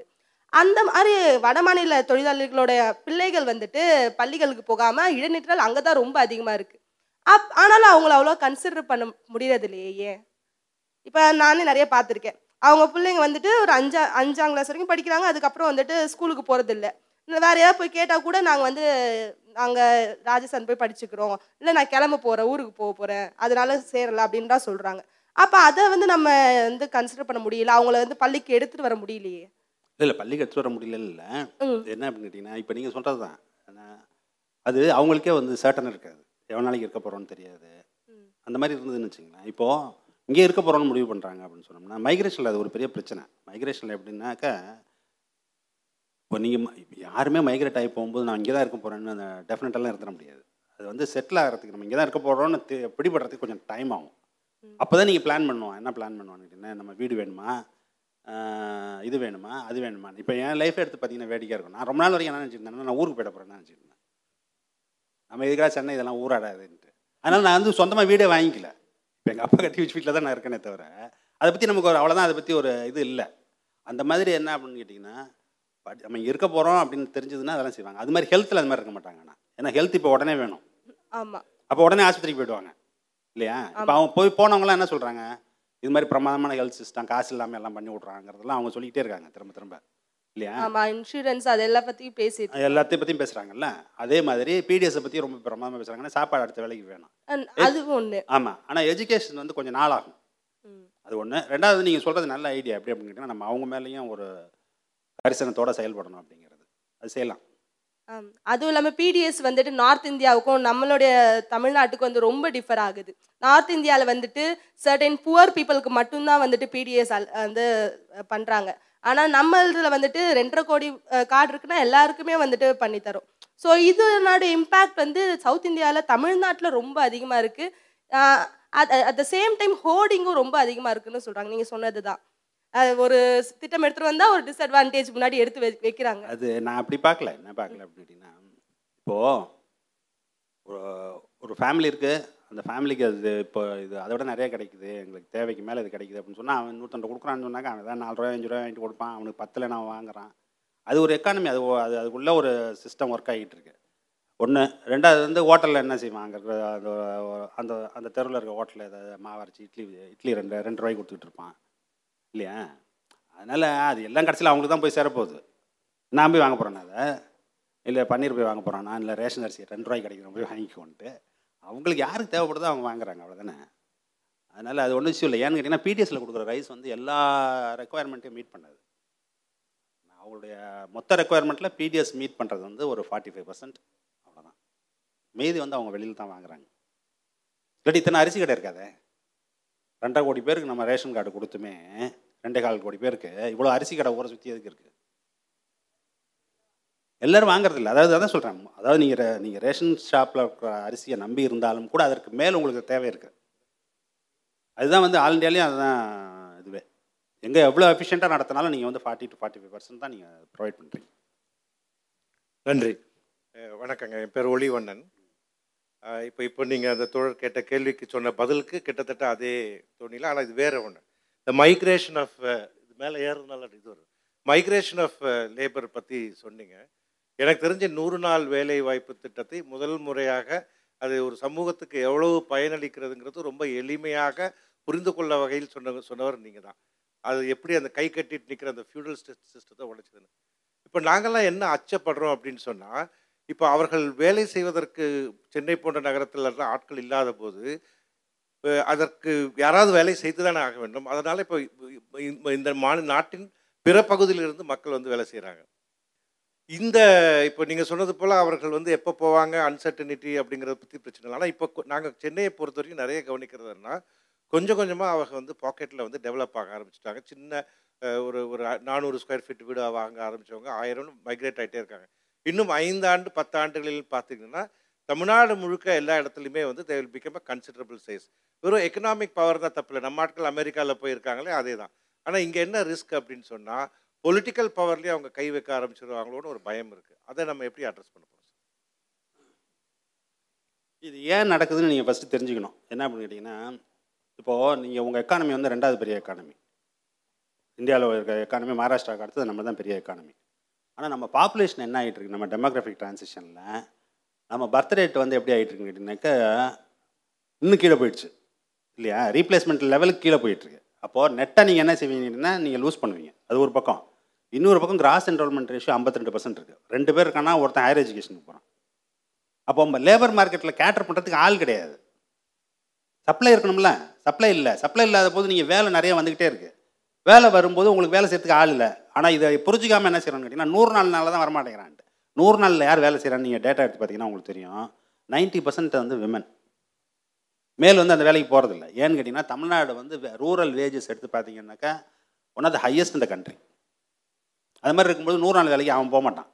அவனுக்கு வேறு வேலை இருக்குது அப்போ அது விமனுக்கு வந்து என்னென்னு கேட்டிங்கன்னா யார் வந்து அங்கெல்லாம் போகல இங்கெல்லாம் போகலங்கும்போது ஆக்சுவலாக நூறு நாளில் வேலை நடக்குதுன்னு நீங்கள் நம்பினீங்கன்னாக்கா அதுவே ரொம்ப நூறு நாளில் வேலைலாம் நடக்கிறது இல்லை நூறு நாள் என்னன்னு கேட்டிங்கன்னா இப்போது அர்பனில் ஒரு எம்ப்ளாய்மெண்ட் ஆரம்பித்தோம் நம்ம. என்ன பண்ணோம் அப்படின்னு கேட்டிங்கன்னா லாஸ்ட் இயர் பட்ஜெட்டில் நூறு கோடி ரூபா அலாட் பண்ணி ஒரு பைலட் பண்ணுவோம் அப்படின்னு சொல்லி இது அர்பன் எம்ப்ளாய்மெண்ட் ஆரம்பிப்போம்னு சொல்லி ஆரம்பித்து அது என்ன நடந்துகிட்டு இருக்குன்னு கேட்டிங்கன்னா அர்பனில் எவனும் வேலைக்கு வர மாட்டேங்கிறான் ஏன் வர மாட்டேங்கிறான் அப்படின்னு பார்த்தீங்கன்னா சம்பளம் என்னடா ஃபிக்ஸ் பண்ணீங்கன்னு கேட்டேன். சம்பளம் வந்து என்ன பண்ணியிருக்கானுங்க நானூறுரூவான்னு ஃபிக்ஸ் பண்ணியிருக்கானுங்க நான் சொன்னேன் சென்னையில் எவனா நானூறுரூவாய்க்கு வருவான் நான் வேலைக்கு. ஒன் ஒன்று ரெண்டாவது வந்து என்ன கேட்டிங்கன்னா ரூரலில் வந்து எர்த் ஒர்க் பண்ணுறதுக்கு நிறைய வாய்ப்பு இருக்குது அர்பனில் என்ன பண்ணுவீங்க? ரூரலில் எர்த் ஒர்க் பண்ணுறதுல என்ன வசதி? உங்களுக்கு தெரியும். அந்த காலத்தில் இந்த எர்த் ஒர்க்கில் என்ன வசதின்னு கேட்டிங்கன்னா எர்த் ஒர்க் பண்ணீங்களா பண்ணலையான்னு யாருக்கும் தெரியாது. அதுதான் எர்த் ஒர்க்கில் வசதியே. அதனால தான் பார்த்தீங்கன்னா கண்டினியூஸாக எர்த் ஒர்க் பண்ணிக்கிட்டே இருப்பான். பிடபிள்யூ கணக்கு எடுத்து பார்த்தீங்கன்னா கண்டினியூஸான ஒரு கணக்கு இருக்கும்னா எர்த் ஒர்க் கணக்கு. இப்போ நீங்கள் வெட்டி போட்டு வரீங்கன்னு வச்சுங்க நாளைக்கு தான் சூப்பர்வைசர் மாறா தான் வந்து நான் சூப்பர் சூப்பர் இன்ஜினியர் வந்து கேட்பாரு என்ன ஒளி ஒன்று வெட்டினீங்களா? சார் ராத்திரி மழை பெஞ்சு சார். எல்லாம் சரிஞ்சிச்சு சார். அவர் என்னத்த கண்டார்? அவர் இல்லையா? அதனால் அது அப்படி தான் நடக்கும். அதனால் நூறு நாளில் வந்து அதில் வந்து ஏதோ வேலை இருக்குது அவங்கெல்லாம் மக்கள்லாம் வேலைக்கு போயிட்டாங்க. அது ஒன்றும் கிடையாது. நான் கூட ரிவ்யூலலாம் நான் சொல்கிறது ஏன் ஏன் இந்த ப்ரிட்டென்ஷன் அவங்க பாட்டில் வீட்டில் இருக்கட்டும். பேங்க்கில் பணத்தை ட்ரான்ஸ்ஃபர் பண்ணுறீங்க ஃபோட்டோ எடுத்துகிட்டு பணத்தை அனுப்பிச்சி விடியா பேசாம? இப்போ இதெல்லாம் நடக்குதுன்னா அங்கேருந்து டைட் பண்ணிட்டுருக்கான் என்ன டைட் பண்ணுறான் அப்படின்னு கேட்டிங்கன்னா ஒரு நாளைக்கு மூணு வேளை நீங்கள் ஜியோ டேக் பண்ணி ஃபோட்டோ அனுப்பணுன்ட்டான் ஜியோ டேக் பண்ணி ஃபோட்டோ அனுப்பணும் அப்படின்னு சொன்னாக்க வேலை செய்யாட்டி இவங்க போயிட்டு போயிட்டு வர வேண்டியதாக இருக்குது முன்னாடி என்ன செய்வாங்கன்னா காலையில் போயிட்டு மற்ற வேலையை பார்க்க போயிடுவாங்க. போயிட்டு சாயந்தரம் மறுபடியும் வரும்போது அவங்க ஒரு தடவை போயிட்டு வருவாங்க. இப்போ அதெல்லாம் பண்ண முடியாது. இப்போ அதனால் என்ன என்ன இப்போது ப இப்போது நேற்று முந்தா கூட அந்த காங்கிரஸ்லேருந்து கிரிட்டிசைஸ் பண்ணியிருக்காங்க என்னன்னு கேட்டிங்கன்னா நீங்கள் வந்து அந்த ஸ்கீமை க்ளோஸ் பண்ணுறது அந்த வேலை பார்த்துட்டு இருக்கீங்கன்ட்டு ஆக்சுவலாக இது இவ்வளோ டைட் பண்ணான்னு வச்சுங்களேன் நம்ம ஆட்கள்லாம் போகாது. ஏன்னா போயிட்டு போயிட்டு வந்துக்கிட்டே இருக்கிற அது போக அதுதான் வந்து அது நடந்துகிட்டு இருக்கு. ஆனால் இந்த லேபர் மார்க்கெட்டில் நடக்கக்கூடிய இந்த விஷயம் அப்படிங்கிறது வந்து ஒரு பக்கம் அந்த டெமோக்ரஃபி இந்த இது வந்து நமக்கு நமக்கும் கேரளாவுக்கும் நடந்த ரிலேஷன்ஷிப் தான் அது பதினஞ்சு வருஷத்துக்கு முன்னாடி என்ன நடந்தது அப்படின்னு கேட்டிங்கன்னா கேரளாவில் இருக்க லேபர்லாம் மைக்ரேட் ஆகி கல்ஃபுக்கு போகும்போது அங்கே வேலை செய்யறதுக்கு ஆள் இல்லை. அப்போ நம்ம ஊர் ஆள் தான் எல்லாம் அங்கே போனான். இப்போ நம்ம எக்கானமி அந்த ஸ்டேஜுக்கு வந்த உடனே நமக்கு ஆள் இல்லை. நம்மளை தைரி அவன்லாம் வர்றான் இப்போ. யார் யூபிலேருந்து பீகார்லேருந்து வெஸ்ட் பெங்கால்லேருந்து ஒரிசாலேருந்து ஏகப்பட்ட லேபர் இங்கே வருது. லேபர் வந்ததுனாக்கா இப்போ நீங்கள் சொல்கிற ஒரு கேள்வி இருக்குது என்ன கேள்வி? வந்தானா இங்கேயே இருந்துட்டானா என்ன பண்ணுறது அப்படின்ட்டு. இருக்க தான் செய்வான். எனக்கு உங்களுக்கு ஆள் தேவைப்படுது. ஒரு அரங்க கூட்டம் இவ்வளோ பெரிய அரங்க கூட்டம் ஒரு சின்ன அரங்க கூட்டம் அவங்களாம் என்கிட்ட கேட்டாங்க சார் நம்ம தமிழ் இது என்ன ஆகுறது? அப்படின்னு. நான் சொன்னேன் ஒவ்வொருத்தரையாக கேட்டேன். உங்கள்கிட்ட எத்தனை பேர் வேலை செய்கிறா உன்கிட்ட எத்தனை பேர் வேலை செய்கிறா உன்கிட்ட எத்தனை பேர் வேலை செய்கிறான் அரங்கத்துக்கு வந்தோடனே தமிழ் உணர்வு வந்துடுது ஆனால் அவனுக்கு ஆள் வேணும்னா மட்டும் அங்கே இருக்கிற ஆள் இவன் தான் போய் கூப்பிட்டு வரான் யார்? ஆள் வச்சு ஏஜென்ட் வச்சு ஏரோப்ளேனில் டிக்கெட் வாங்கி கொடுத்து கூப்பிட்டு வர்றது யாருன்னு கேட்டிங்கன்னா நம்பால் தான். ஏன் அப்படின்னு கேட்டிங்கன்னா முதலாளியாக இருக்கும்போது அவன் வேணும். ஆனால் தமிழ் பற்றாலாம் என்ன ஆகணும் அவன் இருக்கக்கூடாது. அது எப்படி அது முரணை எப்படி சரி பண்ண முடியும்? ஒன்று இதாக இருங்க இல்லாட்டி அதாக இருங்க. ரெண்டாவும் இருந்தீங்கன்னா ரொம்ப சிக்கல் தான். வேணா அப்புறம் கண்ணை வேணா மூடிக்கலாம். என்னன்ட்டு. அதெல்லாம் இல்லை. இதை நமக்கு பணம் வேணுமே. சம்பாதிக்கணும்ல. ஓகே. என்னன்னா நம்ம வந்து ஒரு மணிக்கு இந்த அரங்கத்தை முடிச்சாகணும். இடைவெளி விட்டு திரும்ப அடுத்த அரங்கத்துக்கு நம்ம போக வேண்டிய தேவை இருக்கிறனால கேள்விகளை வந்து நம்ம இதோட முடிச்சுக்கலாம்னு நினைக்கிறேன். ஒரு ஐந்து நிமிடம் எடுத்துக்கலாமா? ஒரே ஒரு கேள்வி மட்டும். கடைசியாக ஒரே ஒரு கேள்வி. சுருக்கமாக முடிச்சிருங்க. வணக்கம். தம்பி ஒளி கேட்ட இந்த நூறு நாள் வேலை திட்டம் தொடர்பாக தான் நான் ஒரு கேள்வி கேட்குறேன். நூறு நாள் வேலை திட்டத்தில் ஊரில் நானும் இங்கே விவசாயி மகன் தான் ஊருக்கு போயிருக்கேன். அங்கே பணம் வாங்கிட்டு ஏரி வேலை ஏதோ செய்துட்டு உட்காந்துருக்காங்க விவசாயிகள்லாம் இதனாலேயே எங்கள் எங்களுக்கு ஆள் கிடைக்கலன்னு சொல்கிறாங்க அது ஒரு பக்கம். அதை விட முக்கியமாக நம்ம அரசாங்க துறை சார்பாக எங்கள் ஊர் பஞ்சாயத்தில் ரோடு போடுறாங்க கட்டடம் கட்டுறாங்க. அந்த மாதிரி வேலைகளுக்கெல்லாம் இந்த நூறு நாள் வேலை திட்டத்தில் வர்றவங்கள நம்ம பயன்படுத்தி முடியுமா? பயன்படுத்திட்டா அந்த லேபர் கேபிட்டலைஸ் ஆகும். இதே மாதிரி கேரளாவில் சில பாலங்கள் கட்டியிருக்காங்க ரோடு போட்டிருக்காங்க நான் பார்த்துருக்கேன். அந்த மாதிரி நம்ம பயன்படுத்துறதுக்கு ஏதாவது திட்டம் இருக்குங்களா? நூறு நாள் வேலை திட்டத்தில் போகிறவங்களுக்கு கொடுக்குற கூலியை அரசு பணிகளுக்கு அல்லது ஊராட்சி திட்ட பணிகளுக்கு பயன்படுத்துனா ஒரு ஆக்கப்பூர்வமாக இருக்கும் என்பது என்னுடைய கருத்து உங்களுடைய முடிவு அல்லது விளக்கம் சொல்லுங்கள் அதில் என்னன்னு கேட்டிங்கன்னா ரூரல் வேலைக்கு போராட்டம்லாம் யாருன்னு பார்த்தீங்கன்னா வேறு எதுக்கும் போக முடியாதவங்க தான் அதுக்கு போவாங்க. என் ரொம்ப வயசானவங்க என்கிட்ட அதெல்லாம் சொல்லியிருக்காங்க. என்ன சொல்லியிருக்காங்கன்னு கேட்டிங்கன்னாக்கா அந்த கிராமப்புறத்துலேருந்து வந்து சொல்லும்போது சொல்லுவாங்க. இங்கே அனுப்ப சொல்லுங்கள் அங்கே அனுப்ப சொல்லுங்கள் நூறு நாள் வேலை திட்டமே எதுக்கு ஆரம்பிச்சதுன்னு கேட்டிங்கன்னா உங்கள்கிட்ட இருக்கக்கூடாதுங்கிறதுக்காக தான். நீ மறுபடியும் என்கிட்டயே அனுப்புன்னா அது ஒன்று இன்னொன்று வந்து என்ன அப்படின்னு பார்த்தீங்கன்னாக்கா அதில் போகக்கூடிய ஆட்கள்லாம் வயசானது. ரொம்ப அதில் ஒன்றும் மம்பட்டி தூக்க முடியாது சட்டி தூக்க முடியாது. அவங்கள வச்சு பாலம் கட்டிங்கன்னா பாலம் இருக்காதுங்க. இல்லை இல்லை மண்ணெல்லாம் எப்படி தூக்குவாங்க? அவங்களும் தூக்க முடியாது. நீங்கள் தான் பார்க்குறீங்களா எல்லாரும் பாவம் அங்கே உட்காந்துருக்காங்க ஏதாவது சும்மா அதை பண்ணிட்டு. அதெல்லாம் முன்னாடி ஃபஸ்ட்டு என்ன பண்ணாங்க கேட்டிங்கன்னா எல்லாம் மெஷர்லாம் பண்ணி கொடுத்தாங்க. நான் வெட்டு வெட்டுன்ட்டு. இப்போல்லாம் அதெல்லாம் ஒன்றும் பண்ணுறதில்ல அது மெஷர் பண்ணுறதுக்கு ஒரே ஒரு ஆள் இருக்கான். பஞ்சாயத்து யூனியன் எல்லாத்துக்கும் சேர்த்து. அவன் எந்த ஊரில் போய் எந்த குளத்தை மெஷர் பண்ணுவான்? அவன் உட்காந்துத்துல எல்லாம் கையெழுத்து போட்டுக்கிட்டு இருக்கான். அதனால் இதெல்லாம் வந்து இது நீங்கள் ஏதோ வேலை நடக்குது அதுக்கு பதிலா இங்கே வேலை நடக்கணும். வேலையே நடக்கலைங்கிறத நான் சொல்கிறேன் உங்கள்கிட்ட அவங்களால வேலையும் செய்ய முடியாது. அந்த மாதிரி இருக்கவங்கள வச்சு நான் அதை பண்ணுறேன் இதை பண்ணுறேன்னு சும்மா இதெல்லாம் வந்து நம்மளுடைய கற்பனைக்கு தான் அதெல்லாம்.